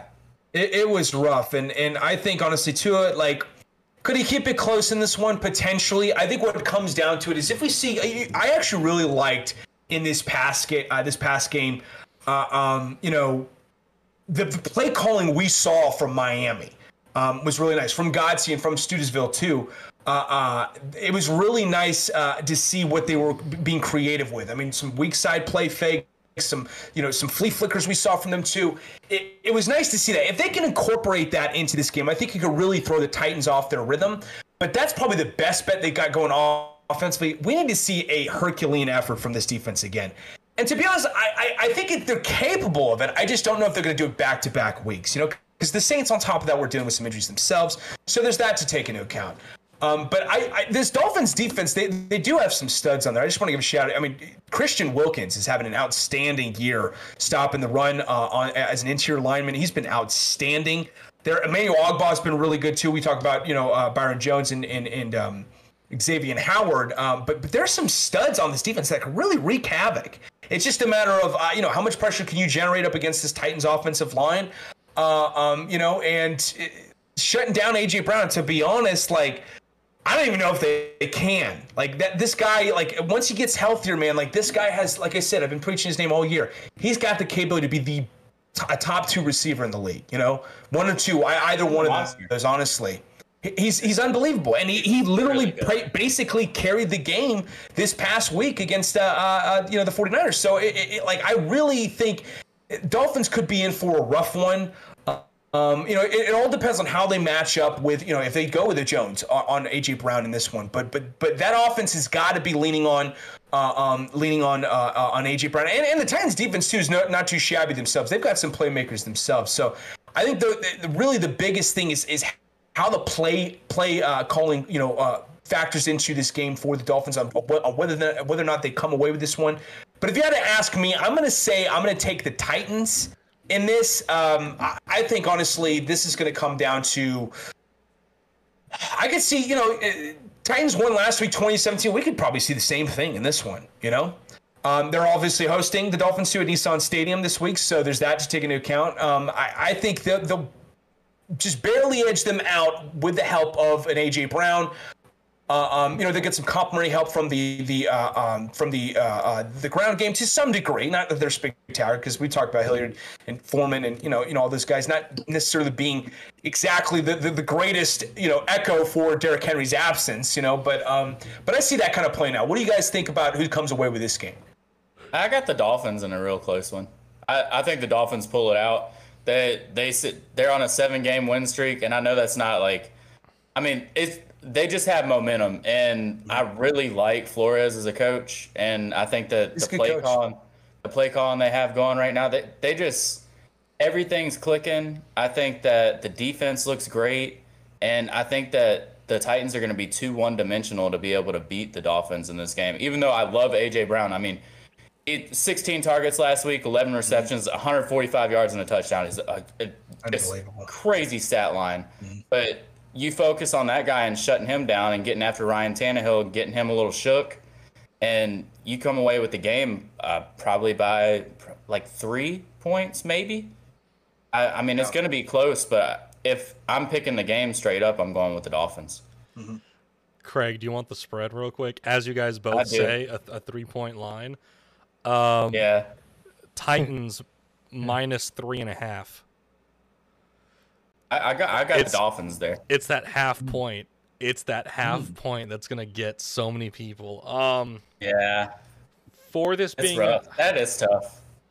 for this being a home game, and I mean realistically, this is AJ Brown's what second game back um, Yeah. after, after his um string of, of different injuries. Um, man, it's tough because, uh, like I was saying earlier, he's just such a mismatch on on whoever um, you you put on him, and, and realistically, if you double him. Uh, that does render much of the, the Titans' offense kind of null and void. Um, and as much as we talk about Ryan Tannehill holding on to the ball too long, which he does, no doubt about that, he does. Um, he's also one of those quarterbacks that uh, is is certainly athletic enough to move move the pocket, run. I mean, Yeah. shoot, he was a wide receiver in college. Um, Yeah. so he, he's certainly athletic enough, and we saw him uh, rip off a couple pretty big runs um, last week alone. It's so tough because there there's something about the Miami offense that just i I don't love it. You know what I mean? Like there's something with it where Gaskins is fine. I think I think he's he's just a running back. I, I don't love him. I don't hate him. I They got a lot of just running backs. They got That's what I mean. Gaskin, They got Chris Johnson. They got Philip Lindsay. Yeah. They're just they're they're guys. there. Yeah. They- So they, play football. Oh yeah, they They're- play football all right, but that's that's all I can all I can give them though. Like I can't say like, oh, that's a great guy. You know, it's oh he plays football. Um, They're NFL players. They're in the league. yeah, Yeah, I mean they're obviously elite athletes. Oh, but sure, I'm not- Compared to the rest of their peers, that's that's what I'm compared to their at. peers, Um, they're just they're just Yeah. running backs. Like they just Mhm. play football. That's what I'm getting at, and, and I mean, e- even Miami's receiving corps, apart from Waddle, um, Parker, and, and Gesicki, because you're right, Coach Craig, that's not a tight end right there. Have you guys just thinking about? Because I was reading a, a, little- an article about about something earlier. Have you guys seen Gesicki's like pass blocking grade? Is it awful? It It's probably awful. sucks. I, can think- imagine. He does not. I never like that. Was not a strength I, I took away from when him coming out of Penn State, and it hasn't really shown up either here. If I know? remember Is that what they have correctly, Smythe and is that they have Smythe and uh, Shaheen for? Pass yeah. blocking? But like, are you really gonna roll out th- three tight end sets? I mean, Uh, fucking I mean- baby Gronk, Adam Shaheen. Oh God, just nauseates me. um, no, but like in all honesty, I, I actually think I saw that. I think Gesicki was like I think like fifty fourth out of like sixty tight ends in pass blocking. Like it's kind of gross. Um, yeah. it, it's just not good. Uh, Tennessee's defense is is also beat up. Mhm. It's really bad. Man, this is hard. Why, why did we pick such a hard game? I feel like the other two are, are going to be. You're welcome. You're welcome. Ugh, yeah, this is Craig's suggestion. This is my pick. Craig, this is your This is- fault. The Schmuckers This delight is over here. you know? very like this has so many playoff implications. I Like, this is know. one of the best games to cover this week, Um, and that's why it's so tough because both of them. I mean, they're both decent teams. They're not. Yeah. e- neither one of them are like a favorite to win the the Super Bowl or anything, but they both can make it into the playoffs pretty easy. definitely. Um, Do you, do you guys see how crazy tight the AFC is right now? It's ridiculous, man. Yeah. It's unbelievable how much this is coming down to the wire, you know? Like every game matters from it. here on out. I love I mean, it. it. already has, and it's it's it's going to be so like nail biting, uh, uh, you know, in the coming weeks, you know. Uh, I love it. Um, you know what? Just for AJ, just for my guy right there, he's gonna get hyped up after watching Ole Miss win the Sugar Bowl That's the day that. before. Uh, I'm gonna go with Tennessee. No bias here. No bias. No, uh, no, no, hundred percent 100% bias. no what are you bias. talking about? No, there is only bias. Only bias. This is the whole pick is bias. Exactly, Tennessee. I'm not picking the spread. Three and a half is ridiculous. I would not touch this game with a ten foot pole. I I pick the Dolphins and give me the points Oh, I mean, easily. sure. I mean, I picked them straight out. So exactly. Like, yeah. What do you got for us, Coach Craig? Yeah, so this is gonna be an ugly game. I think it's gonna be one that's probably like 17 to 14. I'll pick Yeah. the Dolphins to win. Hmm. I also just I don't want to throw one thing out there because we're kind of talking about how the running backs are all just a guy. But like last week they were using Duke Johnson like on the early downs, and then they used Gaskin on like third downs. That's it's just weird to see that's Duke Johnson be like, Yeah. not I the hate- third down back. I back. hate that. Yeah, but but Duke don't- Johnson had that one like run where he just plowed through that guy, and it was a it was a linebacker. What linebacker was that for the Saints? Was that fifty one? Who's fifty one on the Saints?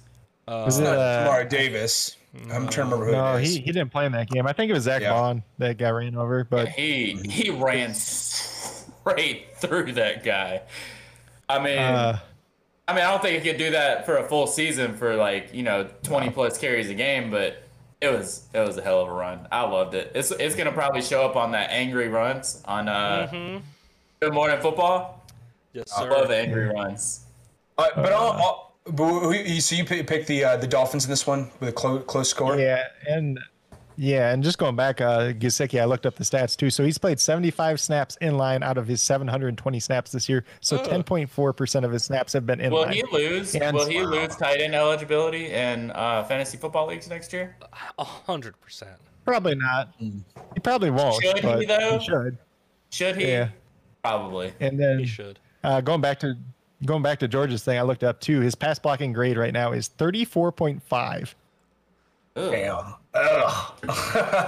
I don't know if it's much worse though than the entire Dolphins offensive line though. I mean, they fucking suck, man. I mean, it's only at 34.5% higher than our pass blocking grade, so. Only thirty five. You say Ours that is it's like it's su- you say that like it's super impressive. We're so close, guys. We're So close. Hey, Brian Flores, give us a call. You if, know. if anything, in the it's game, it's, coach. it's sad that we're that close. It's sad. It is. It's very sad. Oh gosh, no. Um, all I want to say though is for the Dolphins, other good luck occupying uh, Jeffery Simmons and if Harold Landry plays because I have a Oh, feeling they're going to wreak havoc in this one. So we'll see how this goes though. But mo- let's move on to our next game. We've got the Chiefs and the Bengals. Another AFC matchup. Another with a ton of Nice. playoff dictations. Uh, uh, implications in this one, dictations, whichever word you want to use. It's going to be really, really uh, uh, crazy in this one. This one, of course, host, hosted at uh, um, uh, Paul Brown Stadium in Cincinnati. Uh, should be very interesting to see you know, the Bengals coming off that huge, huge commanding win over the Ravens. Joe Burrow having maybe the game of his career. Uh, just an absolute spectacular performance from him. And the Chiefs, meanwhile, clicking as of recently in the last few weeks. They've really turned a corner, uh, uh, completely shed themselves of the identity of having just an absolute mannequin of a defense, essentially, like they looked like they had uh, in the first half of the season. Um, but I, I and I want to start with them first, to be honest, since they're the you know they're the reigning AFC uh, uh, um, uh, champions. You know, have they rectified their ways, uh, the, the lapses in coverage, the lapses of uh, defensively as a whole, and, and kind of proven themselves to be a contender once again in the AFC uh, that should be the favorite to come out of it? I think that the defense looks better because they have so many turnovers. They have 16 turnovers in the last five weeks, and that's a big part of it. So just making plays and, I mean, having being just turning the ball over that just changes the whole game. I mean, even if your defense is still not, I mean, they're still not great as far as like yards allowed and all that, but they're they're not let, giving up much points. I mean, and they're averaging 39 points per game on offense in the past three games. So they're they're clicking on all cylinders, and if if they keep it up, I mean, we all know Patrick Mahomes is a beast, and it was just a second. I mean, it just took a little while. He- had a little. Everybody has a lull at some point Yeah. in their career, and if anybody thought Patrick Mahomes was bad at football because he had a few bad games, they don't really pay attention to football. So They don't know ball. I mean, they don't know ball. So the Chiefs, the Chiefs are definitely one of the favorites. But uh, this is going to be a great game, and I can't wait to watch it. It all depends on how the Bengals come out and play because they're real streaky. I mean, they're a very young team, and so I think that has a lot to do with it. They don't have a lot of veteran presence in the locker room, and that, and they even have a young head coach. So like, there's not a lot of just experience there to just keep them consistent every week. So they can come out and they could be any te- team any week, but then they can come out and just lose to anybody every week and just lay a complete the egg. Jets. It just it look yeah, and it just looks disgusting, and you don't know what happened. But they have the players to just compete with anybody. I mean, their offense compared to the Chiefs' offense, you got Burrow, you have Mixon, you have Ja'Marr Chase, you have Tyler Boyd, T. Higgins. I mean, Higgins popped, Higgins popped off last week. Higgins is Higgins. Higgins is a beast. And then I mean, honestly, the weapons on their offense are just as good as the Chiefs' offense. So I'm not saying Joe Burrow is as good of a quarterback as Patrick Mahomes right now, but his his weapons are just as good as Patrick Mahomes' weapons, and probably in the running game better. So this game could go either way, but the Chiefs definitely have kind of cemented themselves as one of those favorites to win the AFC again. And uh, I'm just really excited for this game. I can't wait to see it, especially as an LSU fan. I, I mean, I'm honestly, obviously rooting for the Bengals because Yeah. Ja'Marr Chase and What about what Joe about Burrow, uh, what about Clyde? and uh, I mean, I love Clyde, especially coming out of LSU. I, I'm but texting him right now. I'm, tell, I'm telling. no, I mean, he, he's injured, isn't he? He is questionable. He's- yes. Yeah, he's but questionable. He did get uh, deal but with it. Was a leg injury? I think. Something like that. Backup, backup Darrel Williams. I don't know if y'all knew this. Is also, Also from LSU. LSU. That's So- right. Yeah. Man, I'm telling- and I'm he's telling looked- He's Darrel. looked pretty damn good. hey, Darrel, Darrel's my dude. I like Darrel coming out of out of college because he was always a guy that like he he was always the the backup running back, and he he just put in the work. Whenever he got his chance, he he'd get a decent amount of yards. He got his chance in the NFL. Anytime he gets his chance, he he does well. He's not obviously like a every week starter in the NFL, but he's a very high end backup running back, and I, I love the guy. And I mm-hmm. also like Clyde Edwards Helaire. I just feel like they don't use him in the passing game like they should because he's he runs pretty good routes. He's got great Yeah. hands. Yeah. And it's just a whole like Josh Jacobs situation. Like you bring him in, and Pat Mahomes wanted Clyde Edwards Helaire because he could catch the ball at the backfield. But what do you do? You throw the ball more to your running backs. When he's out of the game, you give the damn ball to Derrick Gore, throwing it to him out of the backfield, throwing it to Darrel Williams out of the backfield. But when Clyde's in the game, you don't give him the damn ball. Just throw him the ball. I'm sorry. It's very irritating. but uh I mean, I I still just Joe Burrow. He, even though he was only at LSU for two years, he he's a fucking legend at LSU. Oh, he yeah. he just was so good, and He's just. I a- mean, he's just a gamer. and- like real. and he's just so tough. Like he he won the team over because there was a game where he just like he doesn't slide, and they had to tell him like, please slide, like stop. Oh God. Stop Yeah. trying to run people over. You're a quarterback, and he he basically said that he wanted to like win the team over. He was trying to show them like he's gonna do whatever it takes to win the game. So I love that about Joe Burrow, and I'm like I said, still not saying he's better than Patrick Mahomes, but he's one of my favorite quarterbacks in the league, and he's he's an ascending player. He's so Yeah. good, and Oh, yeah. very good leader with very good weapons, and the Bengals are on the up and up. This this AFC North is uh, flip flopping. It's the Steelers look bad. the The Ravens are are still really good, and the Browns. I don't get it. Like, can They- we be honest? I don't understand the Browns because, like, on paper, that team should so be good. really good, but they're It just. should be one of the best teams in the NFL. But they're not. Baker, but Baker plays through like five thousand injuries. oh, too. always. So, like, yeah. he's another one of those guys. one he's of- like, I'm he's just gonna those- play.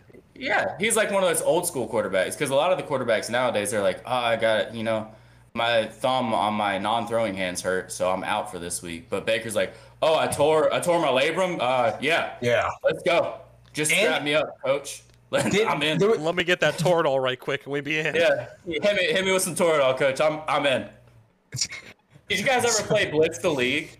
yeah. uh, back in the day. You know, you Where know when your player off would get your player would get hurt, and you could choose to juice them or not juice them, and they go back in the game and they have a higher chance of injury. That's that's Baker. Baker. He's like, give Baker. me, give me the damn juice, coach. Shoot me up, coach. I'm going back in the game. They're like, but you have a, a 70% higher chance of injury. I don't care. Just He's put me back in the game. care. No, he's like, did I ask that? I don't think I did. I asked you to get No. me back in the game. Get me back in the game, coach. Shoot me up with the juice. Not that that game was juice, but That's, game- it- that's so fun. Blitz was great. That that game was such a bad influence on the youth, honestly. Dude, you guys remember the X-rays popping up and then like just bones just, Just- snapping in the X-ray? I remember the uh, from the trailer, and Lawrence Taylor was like, "Win at any cost," and and then they just show like a montage of them just like taking off their helmets, like smacking it's people and stuff. of, I wonder one where of my Myles favorite Garrett football it. games, Huh. man. Sh- shout out to NFL Blitz and uh, shout out to Blitz League and NFL Blitz, two spectacular PlayStation 2 games. Uh, highly advise Yeah. you guys checking them out. But anyways, um, yeah, you, you guys hit some great points with Joe Burrow. Um, Coach Craig, uh, uh, what do you think about uh, um, uh, you know honestly in this game um, with this, this this Bengals team with this Chiefs team in terms of like them turning a corner and being that uh, contender that many people foresaw them in the preseason? I mean, like when we were talking back about the Chiefs defense for a little bit too, like we see this out of them every year. They just kind of start out really slow and then they, kind of figure out what they want to do with the players they got. Uh, obviously, the biggest thing for them right now is the cornerback opposite of Ward, who sometimes it's Rashad Fenn, sometimes it's Mike Hughes, sometimes it's even been DeAndre Baker, but that's always been that's kind of like their weakness right now. The linebackers were kind of their weakness earlier on in the year. They kind of played better. Willie Gay, like him being in there, being athletic, has kind of helped. Although he can't, he has like no coverage instincts at all. But he's just athletic and finds his way around the ball sometimes. Uh, but like their defense really improved. They moved Chris Jones back inside. That made a big difference as well, especially like in terms of pass rush. And it's just really been working as of late. Obviously, the Chiefs kind of on offense have figured it out too. In this game, especially like with the Bengals, the Bengals defense they've been very very hit or miss this year. Some weeks they're really good, and then other weeks you get that Jets week where they just can't tackle anybody to save their life. So. And the biggest thing, you know, if Travis Kelce does end up playing in this game, I'm not sure if he's been activated yet or not off the top of my head, but I don't know who on this Bengals team is going to cover Travis Kelce. I don't think anybody on their team is capable of doing that. And then obviously they've had Logan Wilson out for three weeks now, so we'll see if he comes back on defense or not. Obviously, Germaine Pratt's had an honorable effort replacing him, and then some of the other guys that came in as well, Joe Bachie or Markus Bailey last week, they've been all right, but it's still not Logan Wilson who's really taken that big step up in year two. Yeah, that's it's a great point, especially with the costly loss of Logan Wilson. It's going to be interesting to see how uh, you know if he's if when, when he's ultimately able to get healthy. Um, but for the for the Ra- Ravens on the other side, I mean, uh, uh, or for, for the, excuse me for the Bengals, excuse me. Um, uh, when we're looking at them, uh, you know, how comfortable are they? Honestly, looking in the rearview mirror as the team to be the favorite to come out of the AFC North. They have to be pretty comfortable. They got a two. They beat the Ravens twice handily. Not And, just uh, handily, like with a a, a Yeah. ruler is what they did. Like, They just- they they beat them with their belt. They took it off. They said, "Just get over here, Bo," and then they they made it happen. come on, Bo, get on my So- Nia. Get over here, Bo. I got you. So then, I mean, what they put up 41 points each time on them. Yup. Hung 41 Both on 'em. times. both times. So they, they got to feel pretty good about it. I mean, there's only two games left left in the season. They have to lose two, and the Ravens have to win both of their games for it to flip flop. So I mean, going into this game, it's not even a must win game. I mean, it's a big game, and it would really cement them as like a true contender in the in the uh, AFC. So it's huge for them to win this week. But also, if they don't win, like it's not even a big deal. So they have to feel great about where they're at right now. And even just like where they've come from last year, like you're in the playoffs. You have to feel great, even if you lose both games and the Ravens win both games and you just get in on a wild card possibly. I mean, just the the trajectory that they're on, like the Bengals are in very good hands right now. And I didn't even think Zac Taylor was a very good coach last year. Yeah, you know, the biggest thing that I'm kind of looking at is hopefully, this is what I'm hoping their mentality is, and this is kind of the vibe that I get from Joe Burrow is that while they're probably comfortable right now in leading their division, I still think that they're hungry to go out there and really cement themselves as not just winning their division, but as one of the best teams in the AFC and, that's really what uh, you know that's the vibe i get that's the feeling i get from joe burrow just as a guy as a player that's the type of, of situation that I, I feel like he's trying to put his locker room in because you guys are right. This is a really young team. This is a team that is truly lacking in experience. I mean, Joe Burrow himself. I mean, what has he played like in his career? Like maybe a full season's worth, if that. Like he missed the majority of last year, so to see him, in a way, take a step forward this season ha- has been even more impressive to me. And uh, I'll be honest, like like you guys were saying, Kansas City's secondary is thin. They do not have a lot of depth back there. And the Bengals have the exact opposite of that when it comes to their receiving corps. So, I mean, look, the Chiefs secondary might have themselves a, a long day ahead of them uh, this weekend trying to keep up with, you know, not just three, but, you know, four or five different guys that Burrow can get the ball to. Um, but I think they're comfortable in leading their division right now, but I don't necessarily know if they're happy to be where they're at just yet. What about you, Coach Craig? Uh, uh, what do you? T- how comfortable do you think the Bengals are right now in the AFC North? I think they're happy with where they're at at this point in time, but I think they're still they still kind of have that underdog mentality because everybody's just like count them out. You know, it's like, hey, these guys aren't for real or whatever. But you know, as much as everybody spoke about that offensive line and how bad they were going to be coming in the year, you know, Jonah Williams, obviously a great young player. Riley Reiff played well before he went on IR. Quinn Spain got back to being the Quinn Spain yeah. of a couple of years ago, where he's, he's actually playing pretty well. Trey Hopkins, the center, he's he's just the definition of an average center in the NFL at this point in time. That's what he's been his whole career. And then mm-hmm. when they actually got Hakeem Adeniji back at guard, he's actually played really well shout out to him. He went to Kansas, obviously. I'm not Kansas football fan, but I'm Kansas basketball fan. So I'll still shout out to him. But he came back off IR and he's actually played pretty well. He out, he obviously kicked Jackson Carman to the curb because Jackson mm-hmm. Carman's just he's not that good, but that's a whole nother story for a different day. But I think, you know, they kind of have that underdog mentality still too.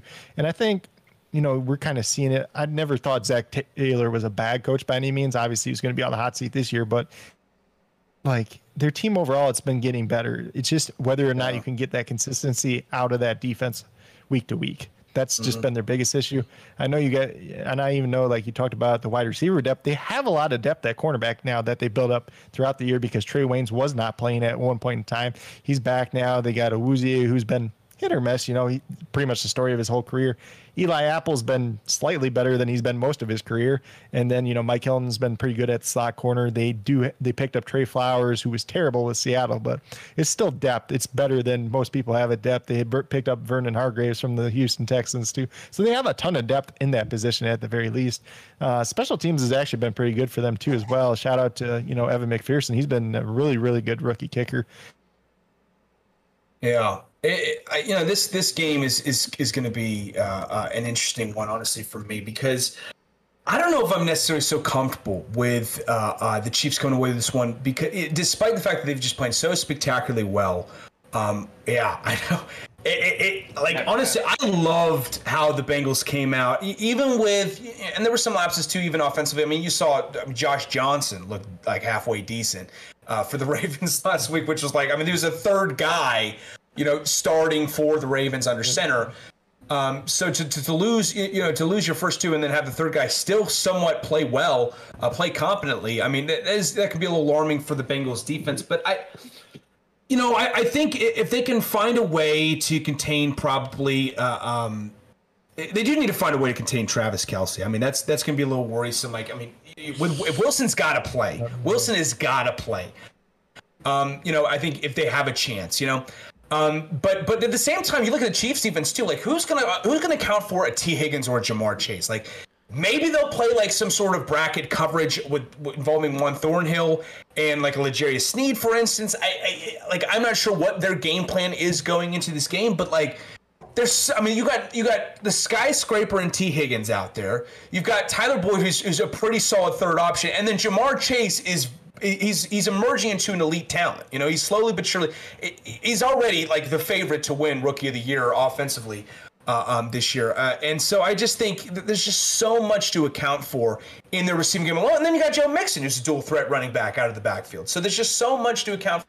for, for this Bengals And defense. even- and I think with that, Even to ahead. an extent, CJ Uzomah has been really good the last couple weeks. Like Yeah. Mm-hmm. legitimately a very good receiving tight end over the last couple weeks. But you're man, you're spot on. You're listing off these names, and I'm just like, oh, geez, I I can't even name I can't even name that many corners or safeties for the Yeah. Chiefs. All I'm saying is, if they end up having to rely on Sorensen, th- Sorensen's gonna get yikes.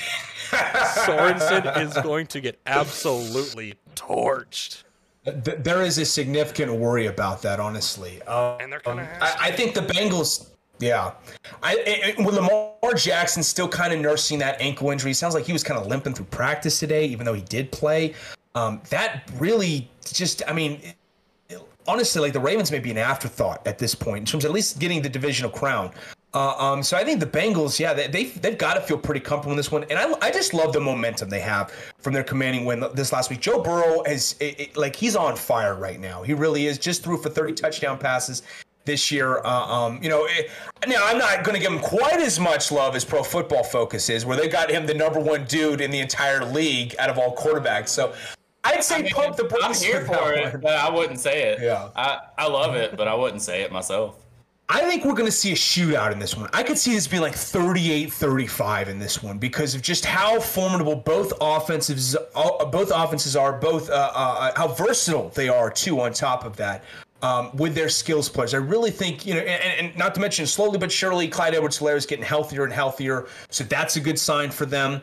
Um, you know, uh, well, I should say that even though he's question, I, I, I don't know why I even just said it. he's questionable after that uh, uh, this this last game because he did deal with an injury um, against the Steelers. But um, but I, hopefully he comes back if he's healthy. That could be a big difference in this one. Um, but you know, it, it, I, I think honestly we could see a shootout in this one. The defense can play lights out for the Bengals too. On top of that, they can make some some difference making plays. Uh, um, I actually shout out to Larry Ogunjobi. He's had a pretty decent season this year too in the interior line uh, for for uh, um, this Bengals defense. Um, he could be a, a big difference maker in this one too. But I, I see this being a 38-35 type of deal for me. Um, what do you guys have for the score in this, one? or what do you guys have in terms of who comes out in this one? I'm highly conflicted. I, I don't know. Yeah, I don't know who to pick, so I guess I'll just go bias like George did earlier. I'll just pick the the Bengals just because I want them to win. But uh, honestly, if I if I'm using my brain, I'd probably just go with the Chiefs. If I'm using my brain because it's Patrick Mahomes and they've been there before, so like I should go with the Chiefs. But my heart's with the Bengals, so I'll just go with them. It's I don't blame you for choosing Mahomes because he's been light. He's been lights out too the last three weeks, and he's got like eight touchdowns, 250 plus yards over the last three weeks. So I Yeah, don't and like blame you. Craig said, I don't think anybody's gonna be able to stop Kelce.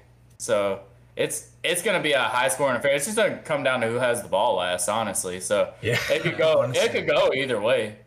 Mm-hmm. But I guess I mean, even though if if I have to if I had to put my money on it, I'm going with the Chiefs. If I have to put my money on it. Uh, it- What's the line? What is the line, George? so on the road. The Chiefs are a five-point favorite Give me the Bengals. on the road. Give me the Bengals. And just as you point. say that, and you're saying, "Oh, my brain tells me the Chiefs, but my heart's telling me Bengals," I'm legitimately going with the Bengals. Like I, I straight up am picking. The, You. I'm straight up picking the Bengals to win this game. I think. they? I think after last week, Joe Burrow is gonna come out like, like the that guy in the locker room, and, and you guys all know the uh, the the saying about Smoking that. Uh, yeah. Oh yeah. Let's go with the. Uh, do you remember the uh, the hat that he was wearing um, uh, a- after winning the uh, oh the championship? yeah, that's that's gonna be That's him right. after that game and after really showing Wink Martindale that that he is that guy. Um, Well, he he really took it to the uh, the Ravens last week because they were talking did. about how they weren't gonna really prepare for him like they were prepared for Rodgers because Rodgers is a future Hall of Famer and Joe Burrow isn't that yet, and he was and like, Joe Burrow's like, okay, "All right, I'm just gonna go hang how's uh 41 points on you guys again." It's not even just that. He's like, Yeah. how's 530 yards feel? I bet you like that. just let you? me let me light you the hell up. So Yeah, it, it was sensational this week. uh, I- I'm going with the Bengals. I feel like uh, my big concern with Kansas City's defense is their secondary, especially their Yeah. secondary depth. I mean, apart mm-hmm. from you know a couple standout guys, they really do have some holes. And how well Cincinnati's been throwing the ball recently, uh, I'm just more comfortable with uh, how Burrow uh, is playing versus this defense. Um, and that isn't to say anything about how good they are or how not good they are, uh, because they've been exceptional as of late. Uh, just right now, I feel like uh, I've got more riding on Cincinnati. What do you got, Coach Craig? So I think I'm going to pick the Chiefs, and I know this game is really a game of mismatches too because there's nobody that's really going to cover Travis Kelce On the Chiefs side, I think you know L'Jarius Sneed's going to do pretty well against Tyler Boyd. I think Ward he did shadow a little bit last week, so I wouldn't be surprised if he shadows Chase. But I don't think you have. I think with the Bengals, you don't really have to pick which guy to go on either, because it's like if you try to shadow one, then you're just going to get the other. So I think Ward's just going to yeah. stick on his left side of the field, and then whoever's on the right side of the field, whether it's Fenn or Mike Hughes or DeAndre Baker, whoever it is, whatever line, whatever wide receivers are lining up on that side of the ball is going to have a field day. It's so earlier on in the year that earlier on in the year that was where Ja'Marr Chase lined up, but lately it's been Tee Higgins. So I would not be surprised if we see another monster Tee Higgins game. Are you um picking the Chiefs with uh with the spread, or are you just picking them straight up? Nah, I'll just pick them straight up because like this game could go a lot of ways. I think it's going to be a letdown game kind of for the Bengals defense though overall. I think there's going to be some things that are going to be a little bit exposed, you know, and you know, bringing Andy Reid in, he's going to try to figure out what to do against that defense too. And you know, the time they really struggled was against after the catch against the Jets, and then you got guys like Travis Kelce, Tyreek Hill, heck, even Byron Pringle slipping tackles at this point in time. So that could be a, you know a bad formula for them overall. Yeah, I think I think the key thing again for me, if Logan Wilson plays, you know, that's if, if he doesn't, I think it's it, the Chiefs' ball game. But if he does, it, it, could make it interesting, you know. So let's get into the final game we've got to preview. We've got the Cardinals and the Cowboys. I think this may be the the matchup of matchups this week. This is so big, I think, for the Cardinals in particular. The Cowboys, I mean, it's an afterthought. Anyone after them in the NFC uh, NFC uh, uh, um, East. I mean, there's just it's the NFC least once again with the Cowboys being the crown this year. Uh, uh, uh, you know, so I have to say, you know, let's start with them. You know, America's team, if if we want to call them that. Uh, um, this was arguably the most complete game they played against Washington. It was it, everything was clicking, everything was firing on all cylinders. Whether it was the offense, the defense, special teams even had their cake. Um, I, I got to ask, how likely have they kind of lit a fire under their ass to kind of get themselves going and emerge as that team that's really going to turn a corner and, and, and play complete, fundamentally sound football?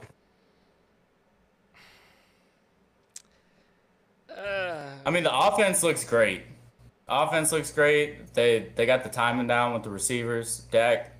I mean, we all know Dak's a good quarterback. They just it they seemed off for weeks, and they said he took extra time to, you know, practice uh, like to, to throw with just his receivers, and they got their timing down, and it really it really showed last week. And then the defense is just phenomenal. I mean, you got you got Diggs who has 11 interceptions on the year, and yeah. Micah Parsons who could be the defensive player of the year, not even just the the rookie of the year. I mean, the the whole team looks really good. They the Cardinals aren't going to be able to stop the run.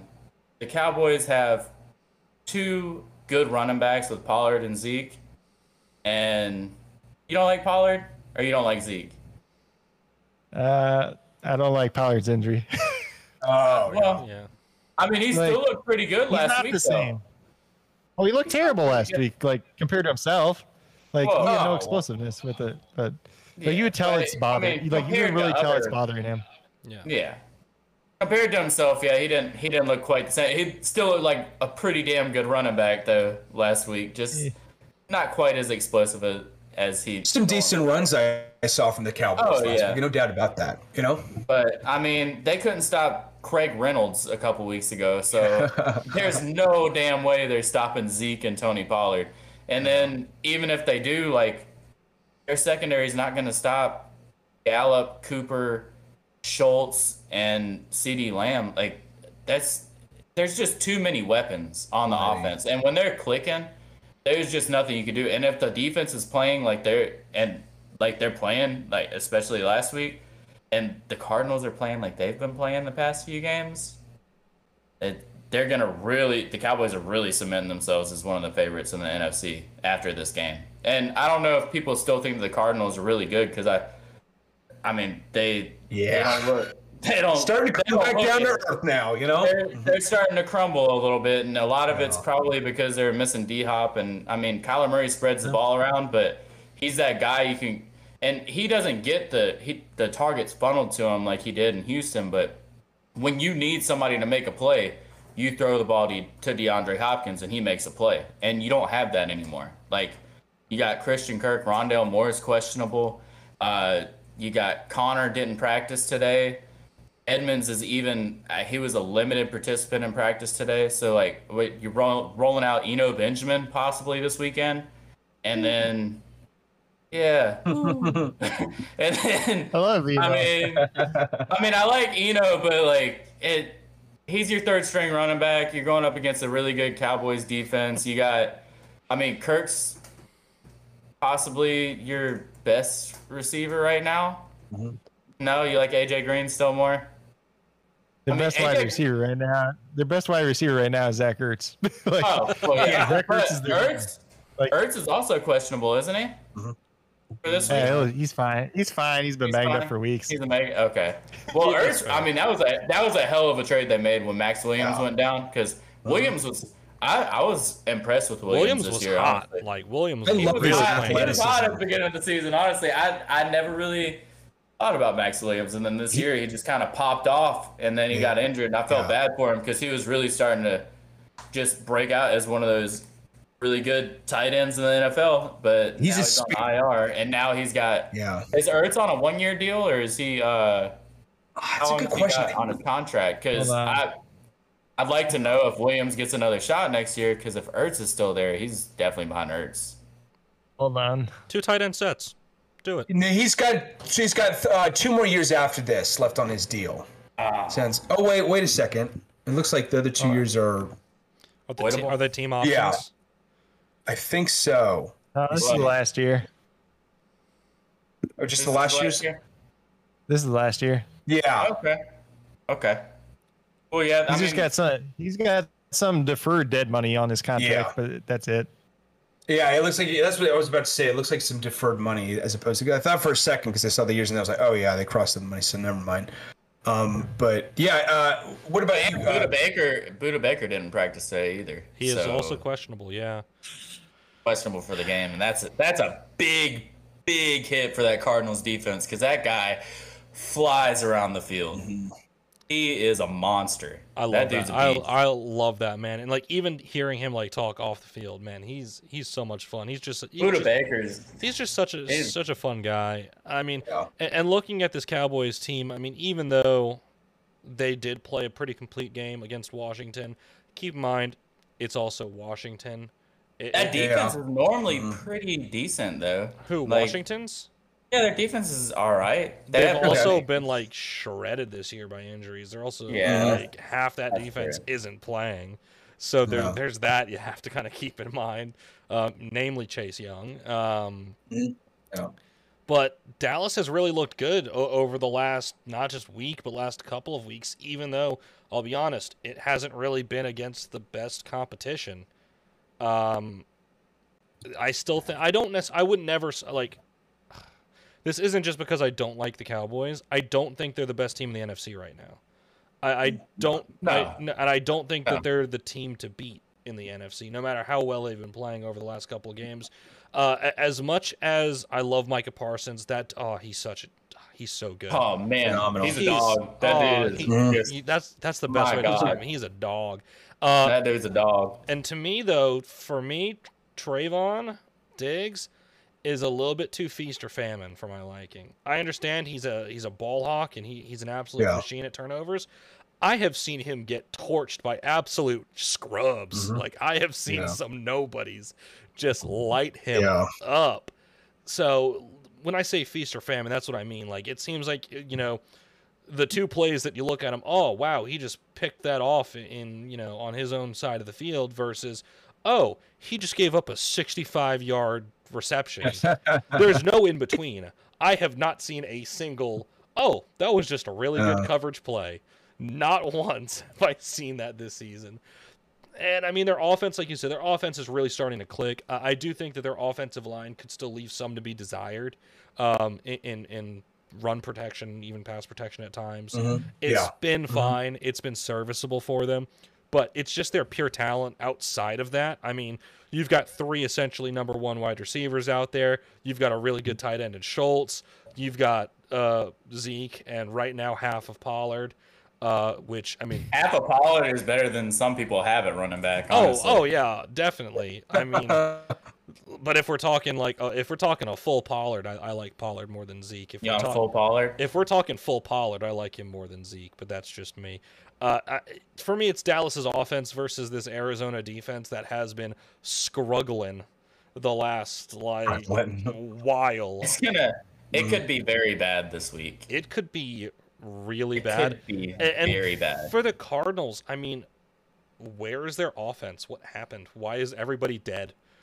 like, Also, Kyler Murray, Kyler Murray just has to run around so much because he's constantly under pressure. And Mhm. when you're gonna bring Mike, Micah Parsons off the edge at him, you're gonna Yeah. you're gonna be And Lawrence, pressuring him. no? uh, you're DeMarcus gonna be Lawrence him. is questionable. You're gonna be pressuring him all day. And I mean, I, I just don't see a way the Cards come away with this one. Mm, it would take a lot, and right now their roster's not looking like they've got a lot. So Nah. What about you? What about you, Coach Craig? Uh, what do you think about the Cowboys potentially turning the corner? Yeah. So here's the thing about the Cowboys. They could go out and beat anybody on any given week, but they could also go out and pretty much lose to anybody on any given week too, like, we Like the saw against the Broncos earlier this year.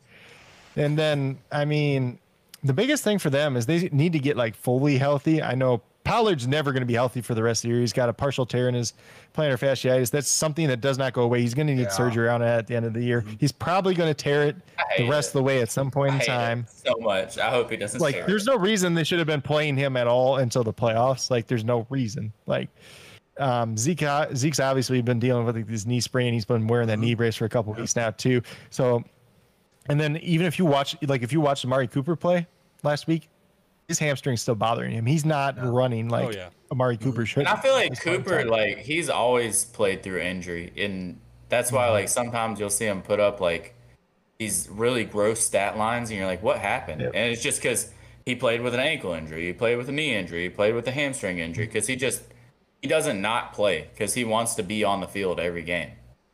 Well, the best uh, with that was when they played the Vikings on was that Sunday or Monday night. I don't remember off the top of my head. And he's literally over there. They're like rolling his hamstring before he goes, and then he'd go in for like one play, play, and then come back out. And they do Oh. that back and forth the whole time. It's- he's a but then tough even dude. Tyron, we got to get Tyron Smith. They got to get Tyron Yeah. Smith back and healthy too. He's be and healthy. that is Tony Pollard's fault. He ran right over the man's leg when he was running. Oh, Like, Damn it, Tony I'm like, how do you do that to what?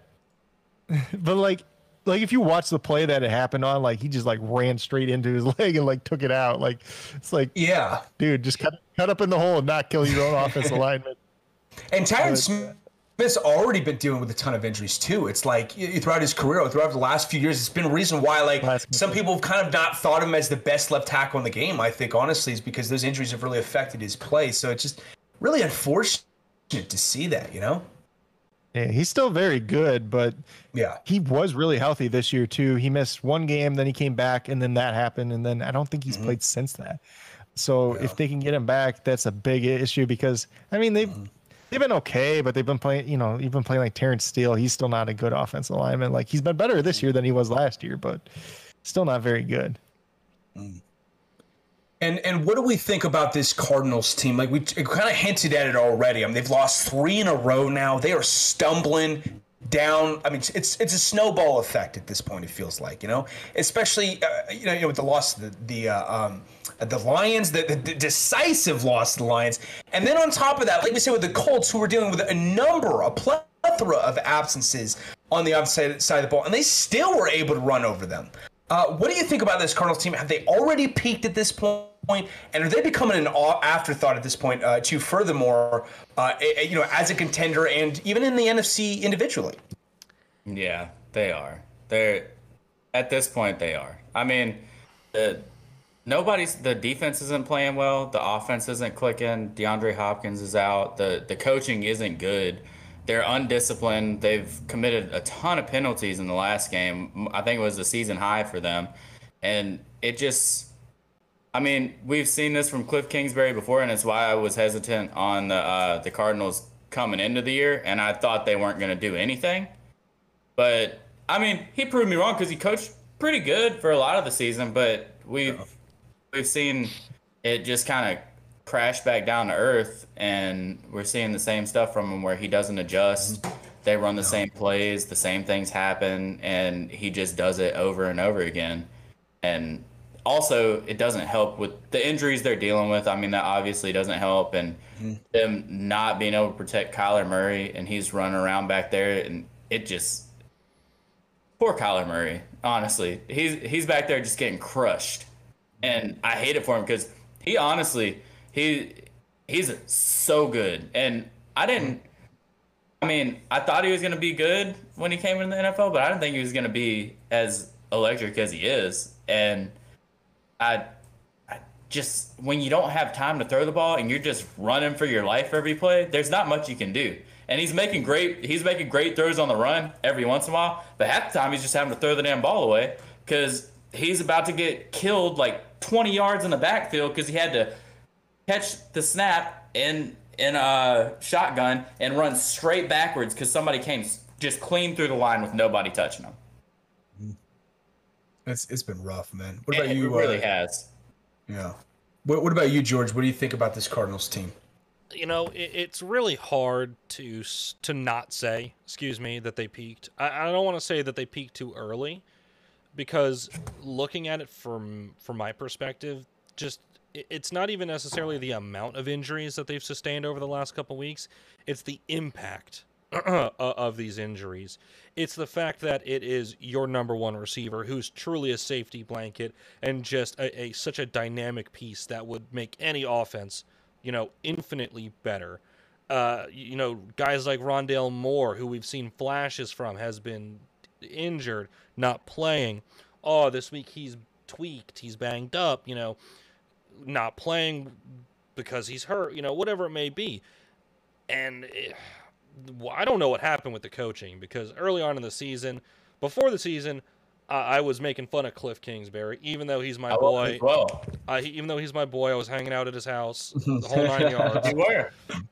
You know, I Oh, was, I was. I was giving him the business a little bit, uh, and then like they come out so hot, and they're playing such good football, and now I, I, it's hard to say that they came back down to earth because I think it's clear with a lot of these players that okay, I could see why this team played well. I can see why they were as good as they were. I mean, James Conner already has 14 touchdowns on the season. He's just been an absolute red zone Yeah. machine. He's he's Yeah. been and he's just been good in general. Yeah, like he's just been such everybody a solid everybody back. was shitting on him like all before the season and I tried to say like I hated the it. Steelers offensive line is just not good. It's not that It's James not. Conner isn't good. and not I, good. The Steelers are always liked James Conner. Steelers, The Steelers offensive terrible. line is just garbage. And so he he went to Arizona. Everybody's like Chase Edmonds, Chase Edmonds. Chase Edmonds is a pass catching back. He's a complimentary back. He's good at what he does, but he is not a bell cow back. And they put James Conner in that role, and he really mm-hmm. excelled at it. He's injured again, like he mm-hmm. is a lot of the time, but he made it through a lot of the season, and it was it was so much fun to watch. And hopefully, he comes back this week. And obviously, everybody roots for James Conner. He's a great story, you know, cancer survivor, all these things. Yeah. Just a great mm-hmm. guy in general. So I don't think anybody was rooting against him. Just everybody thought he wasn't good, but he is a good running back in the NFL. You don't have to be extremely athletic to be a good running back in the NFL. You just have to be have good vision. He's he's good at just breaking tackles, just making things happen. And you don't have to be a four four guy to be able to do that. No, I mean that, that's Absolutely. that's spot on. And you know, with this Arizona team, it, it's hard to say that they're an afterthought because I mean they're they're still only what one game out of leading their division.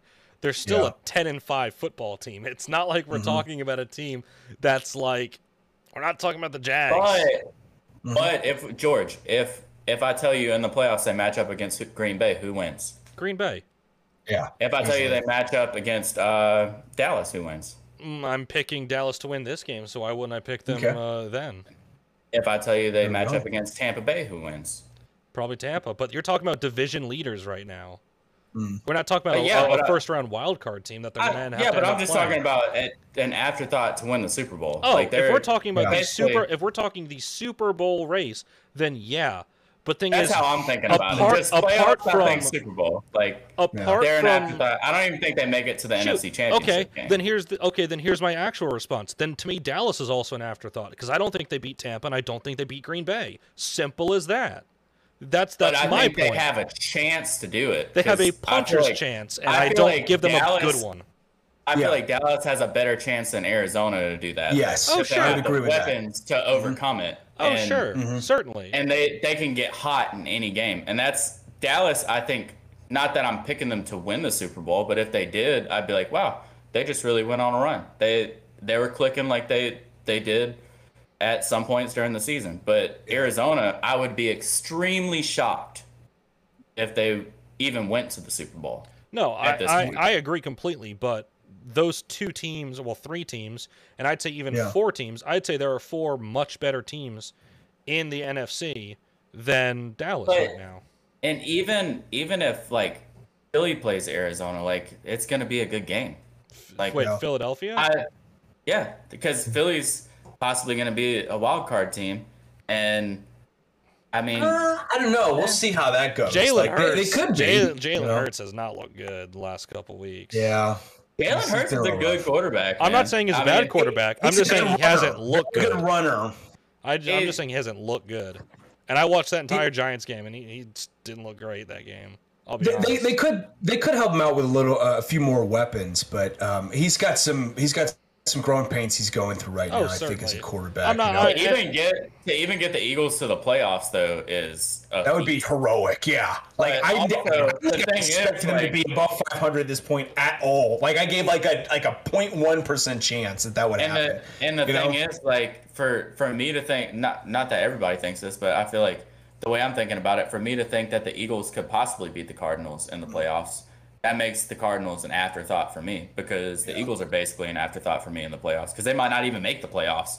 And if they were in the playoffs, I would have to actually think about who I wanted to pick for that game. I mean, I I'll be honest, I wouldn't. I don't like the Eagles like right now. At, at all. I'm not. I'm Their not. I'm being pretty good, serious.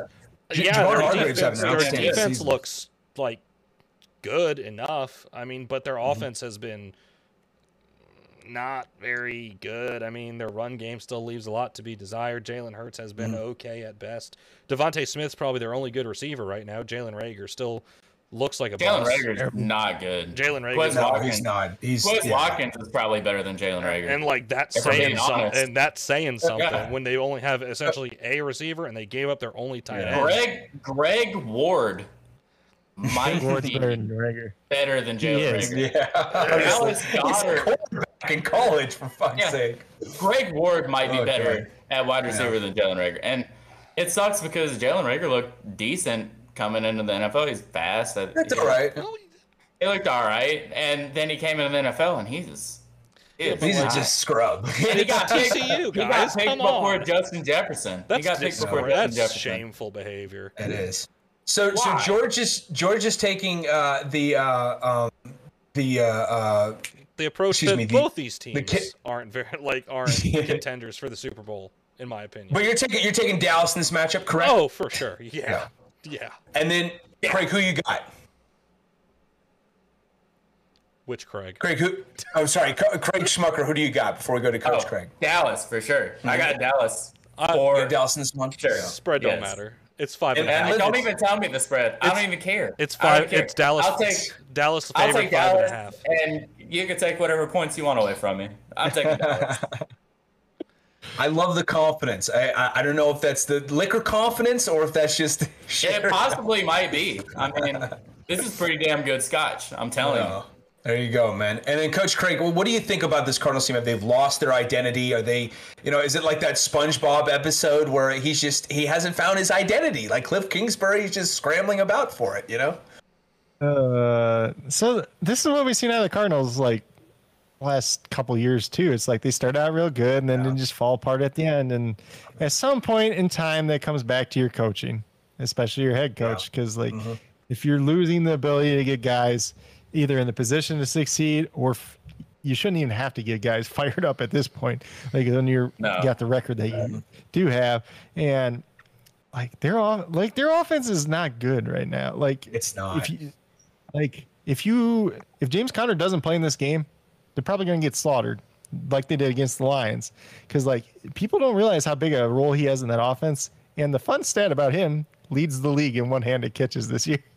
Really? Yeah, yeah that makes sense. Wow. I'm not too surprised because I have seen a fair share of them, but I didn't expect that. That's interesting. Oh, that's pretty yeah, wild. But uh, and then, but like it's like him and Zach Ertz right now. Christian Kirk. Every time DeAndre Hopkins is not on the field, Christian Kirk cannot do anything. Like it's just the way it is. Like AJ Green, like yeah, you might get a game out of him, you might not. It's just kind of what it is at this point. And just you know, you got Rondale Moore there, but he's banged up, so yeah, yeah like, he might not play this week fully hope hopefully, hopefully, hopefully they get Rodney Hudson back for this game. He's been on COVID for yeah. two or three weeks at this point in time. And I think I was watching the game and they're just talking about like the guy that was snapping. I think it was Max Garcia for them. He like had three terrible snaps last week.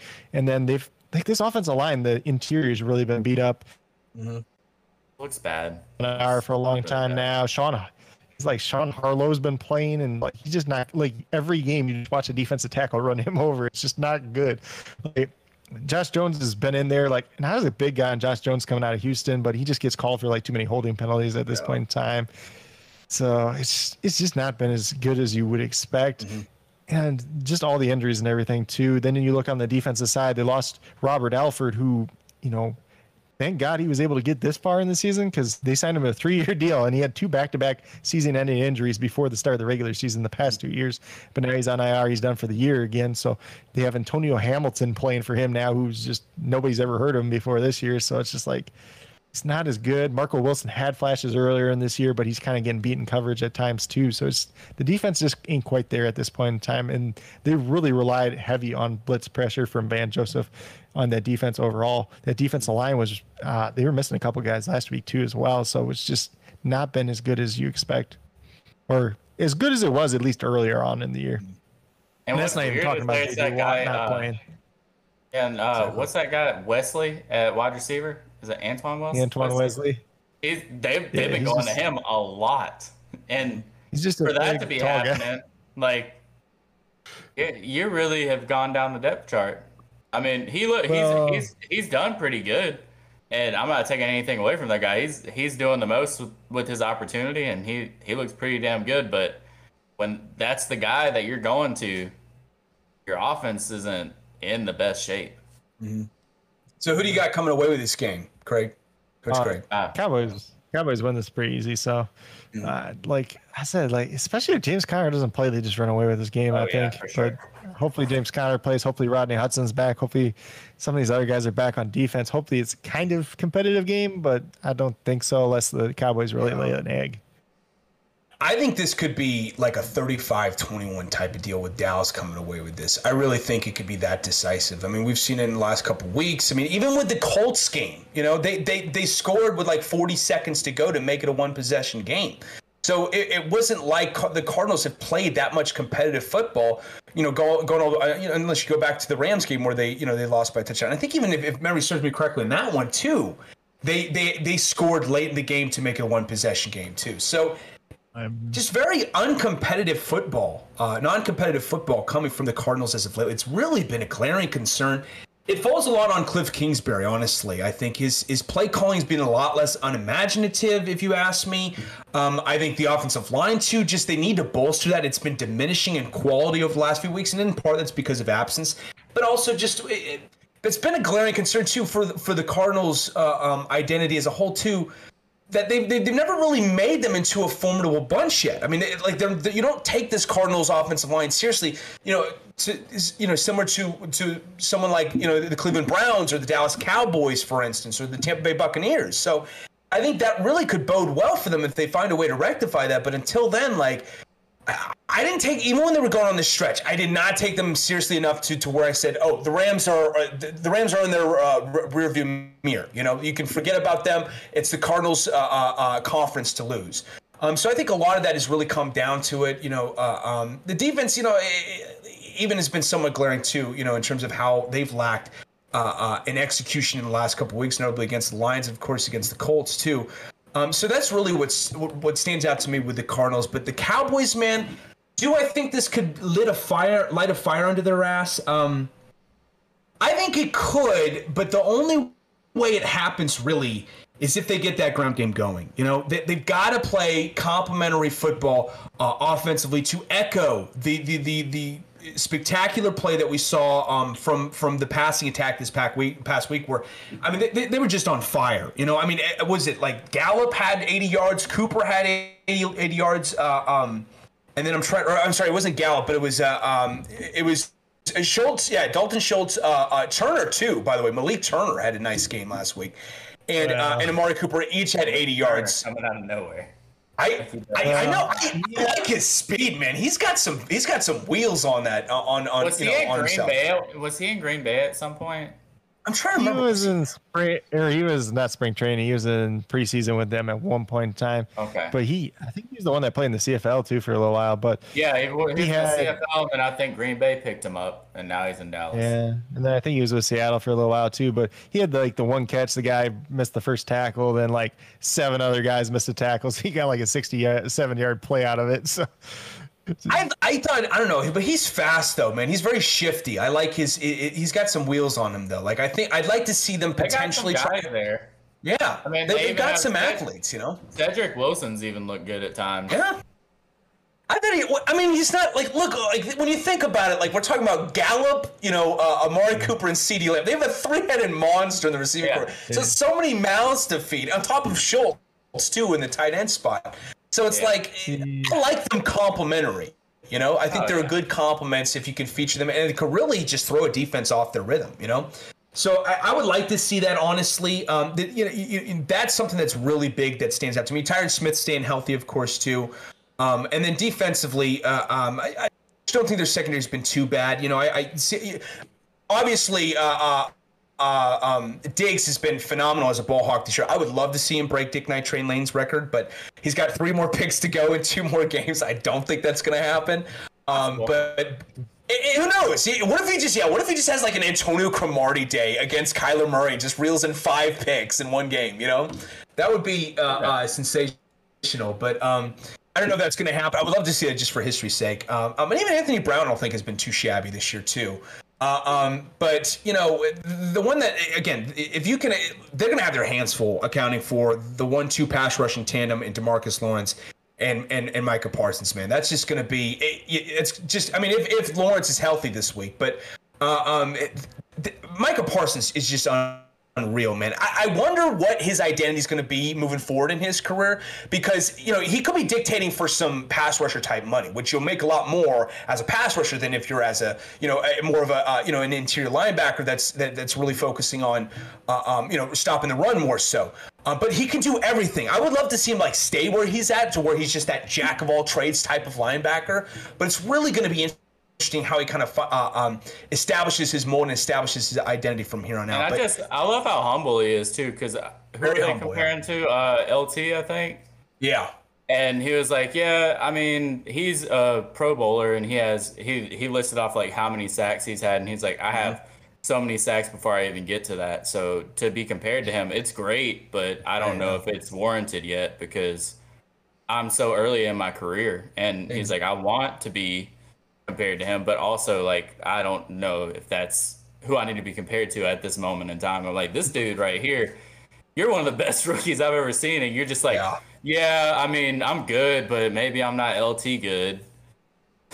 it's a, it's a year for the ages, man. I mean, this guy is just been he's vying for defensive player of the year. I don't think he's probably going to get it. I think there's a Darius Leonard that comes to mind, a TJ Watt that comes to mind, maybe that I would potentially put uh, uh, above him, but it's very very close. I think he's he's really nipping at their heels right now, and I love that they also compare him to Lawrence Taylor, by the way, because uh, uh, you know Lawrence Taylor was a special pass rusher, but he could do so many damn things. It was unreal, and that's why people consider him maybe the greatest defender of all time. But the only way the Cardinals come away with this one, I think, is if they find a way to get if if Rondale is healthy, get him involved, or or Zach Ertz has got to just put the team on his back in the passing game, um, because they, they they really need a lot from him. Um, you know, it's just it's just been a, a, a rough one uh, uh, for for the Cardinals to say the least in, in recent weeks offensively. Um, but that'll pretty much do it for us here on this podcast. I want to thank you guys all for tuning in. We went for a long one in this one again, kind of similar to the first time we had Coach Craig on this one, but uh, had a, a, ton of uh, fun nonetheless uh, having you on, Coach Craig. Thank you so much for being on here. Would you like to plug in your social media, uh, um, your your YouTube channel too, uh, before we go? Yeah, so I, I, tell everybody like when I go on something, it usually goes long. I think I've gone on one podcast that hasn't good, gone long. but we just like uh, talking yeah, to you, Craig. Yeah. Oh, yeah. I just I just like rambling about useless stuff. So or, it's somewhat it's things that I am interested in, but probably the casual person isn't. So you know. No, I, lo- I loved this conversation. We're the same way too, so we don't we don't blame you one bit, man. No worries. Yeah, we talk we yeah. talk about a lot of things that most people probably don't care about.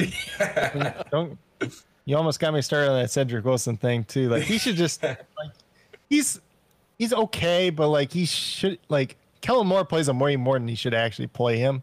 And I think it's just because they both for, went to Boise State. like that's yeah. my theory on that. But that that's a whole other story for a different day. Uh, but you can find me on Twitter at Coach Craig Sport. There's no S at the end because it doesn't fit character limits and all that stuff. On YouTube at Coach Craig Sports. On Patreon, patreon.com slash Coach Craig Sports as well. Do a little bit of everything at this point in time. Right now, still got a little bit of fantasy football going on, so doing some of that content. NFL DFS, I do daily NBA DFS videos as well. So if you're into that at all, maybe you're listening to a football podcast. I don't know why, but uh, you could be into multiple sports by me. And then uh, obviously on the Patreon, we got the snap count spreadsheet, the matchup based on where people line up, all that stuff. Some of that stuff I talked a little bit about tonight, especially Mike Gesicki, not a tight end, but uh, you know, some of that I don't even know. There's like uh, I feel like I have other things going on too, but I don't even you know. Got, you always uh, you do all the uh, draft prospects too, like with all their yeah their, yeah. So, I'm really getting once, uh, on, by the way, for getting that wide receiver money, but we'll see what, what the arbitrator ultimately rules, you know? And well, I, I that's if he even gets franchise tag. I don't think yeah. they're actually going to franchise tag him either way. But if it does and they don't get it, that and, and I don't know if I talked with you guys about this the last time or not, but it's going to be really interesting this offseason because we have so many of those like primarily slot tight ends entering free agency now. So you have a Mike Gesicki potentially, you have an Evan Engram, guys like that where they play a lot more in the slot. It's going to be very interesting to see how NFL teams value them, especially with like these influx of slot wide receivers too, because you're kind of conflicted there. Do you want to play that slot tight end? Do you want to play that slot wide receiver? How much do you actually value these slot tight ends because they're not inline blocking as much? And you know, at the same time, we're talking about guys like Evan Engram and Mike Gesicki. They're not the you know the elite tight ends at this point either. They're not and I think for both of them, we kind of expected them to kind of be a little bit higher up by this point in time than they actually turned out to be as well. No offense to either one of those two, but it's just going to be something interesting to see how, especially this offseason in general, for a lot of different players, a lot of different positions, especially with the salary cap most likely going back up, new TV deals, all that type of stuff. After last year, where we kind of stagnant, maybe even went down a little bit, all these teams really restructuring all these deals and stuff too. It's going to be very interesting to see how everything shakes out. I know last year too, uh, Craig, I was writing those articles just about like teams, yeah. uh, like who they should cut for dead, not even dead cap, but save cap money and stuff like that too. So I think there's going to be a lot of interesting ways that every team goes about things this offseason, really. But uh, obviously, the like you said, the draft prospects once again too. Um, definitely going to be interested to see some of that. Try to break down some of these guys too, because I think there's a lot of interesting prospects in this year's class. It's not like when you go to the top five, you're not like, oh, there's yeah. this guy I have to have to have. Deep, but there's a like, lot there's of, a lot of yeah. There's a lot, a lot of depth to this class mm-hmm. overall. Yeah. Especially at certain positions, especially like edge rusher this year is really interesting too. And like last year, there was like no edge rushers or very minimal, and we've seen that kind of play out. But heck, some of them, some of them are doing all right still. Yeah. But Matt Corral, Yeah, QB one. Yeah. I mean, probably Come to the Steelers, you know? There's a, there's a lot of people that have Matt Corral at QB one, yeah, and it, I- it's a it's a iffy quarterback class too. So, and I don't know where the first quarterback gets taken. I feel like it's going to be in the double digit uh, picks. Oh yeah, I agree. Yeah. possibly. I, I hope Corral gets taken uh, taken first though. As, as far as the quarterbacks, I think he's the most talented quarterback out of all of them personally. But yeah, yeah, and I haven't broken all them down yet, but I think Corral and Sam Howell should be like the top two. It's Sam Howell's up there with them, Yeah. yeah, Hal's up there. Like- yeah. How will look like He's trash had, like, this this weird- year? I Well, wouldn't he say had nobody- trash, but play with he nobody looked- too. he looked good. He Oh yeah, he's not great. Like, he didn't take the next step. You know, He's not playing with anybody, no doubt about that. I was about to say, Except Josh Downs. Josh Downs is nice. You know.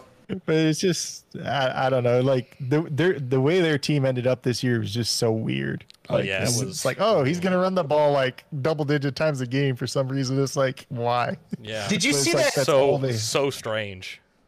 Did you see that quote from uh, Mack Brown uh, uh, um, uh, talking about um, um, uh, when, he, when they were talking about the previewing the Duke's Mayo Bowl between Gamecocks and and then and, and, and Shane Beamer was like, yeah, I mean, I hate mayo; it's disgusting. But if you want to douse me with a bath of it just to get the win, I'll do it. And then Mack Brown's like, if you want to smack my face with a fucking frying pan, I'll do it to get the W. I thought it was just great. Like I don't know why. It's, it just such it's such a good audio clip. That Yeah. bite is so good. Oh, that's so Oh. great. But, anyways, uh, that'll do it for us here on this episode. Thank you guys for tuning in. Uh, once again, give a shout out to our sponsor, SimBull. Great way to get involved in uh, uh, uh, um, simulating this, investing in the stock market by managing teams like you're managing stocks. Uh, uh, head on over to uh, uh, SimBull now and use the promo code OTH and get a $10 deposit bonus for deposits of $25 or greater.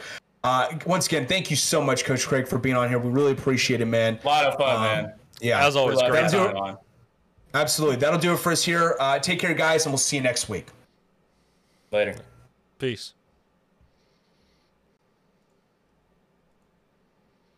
All right, the stream is over. Yeah.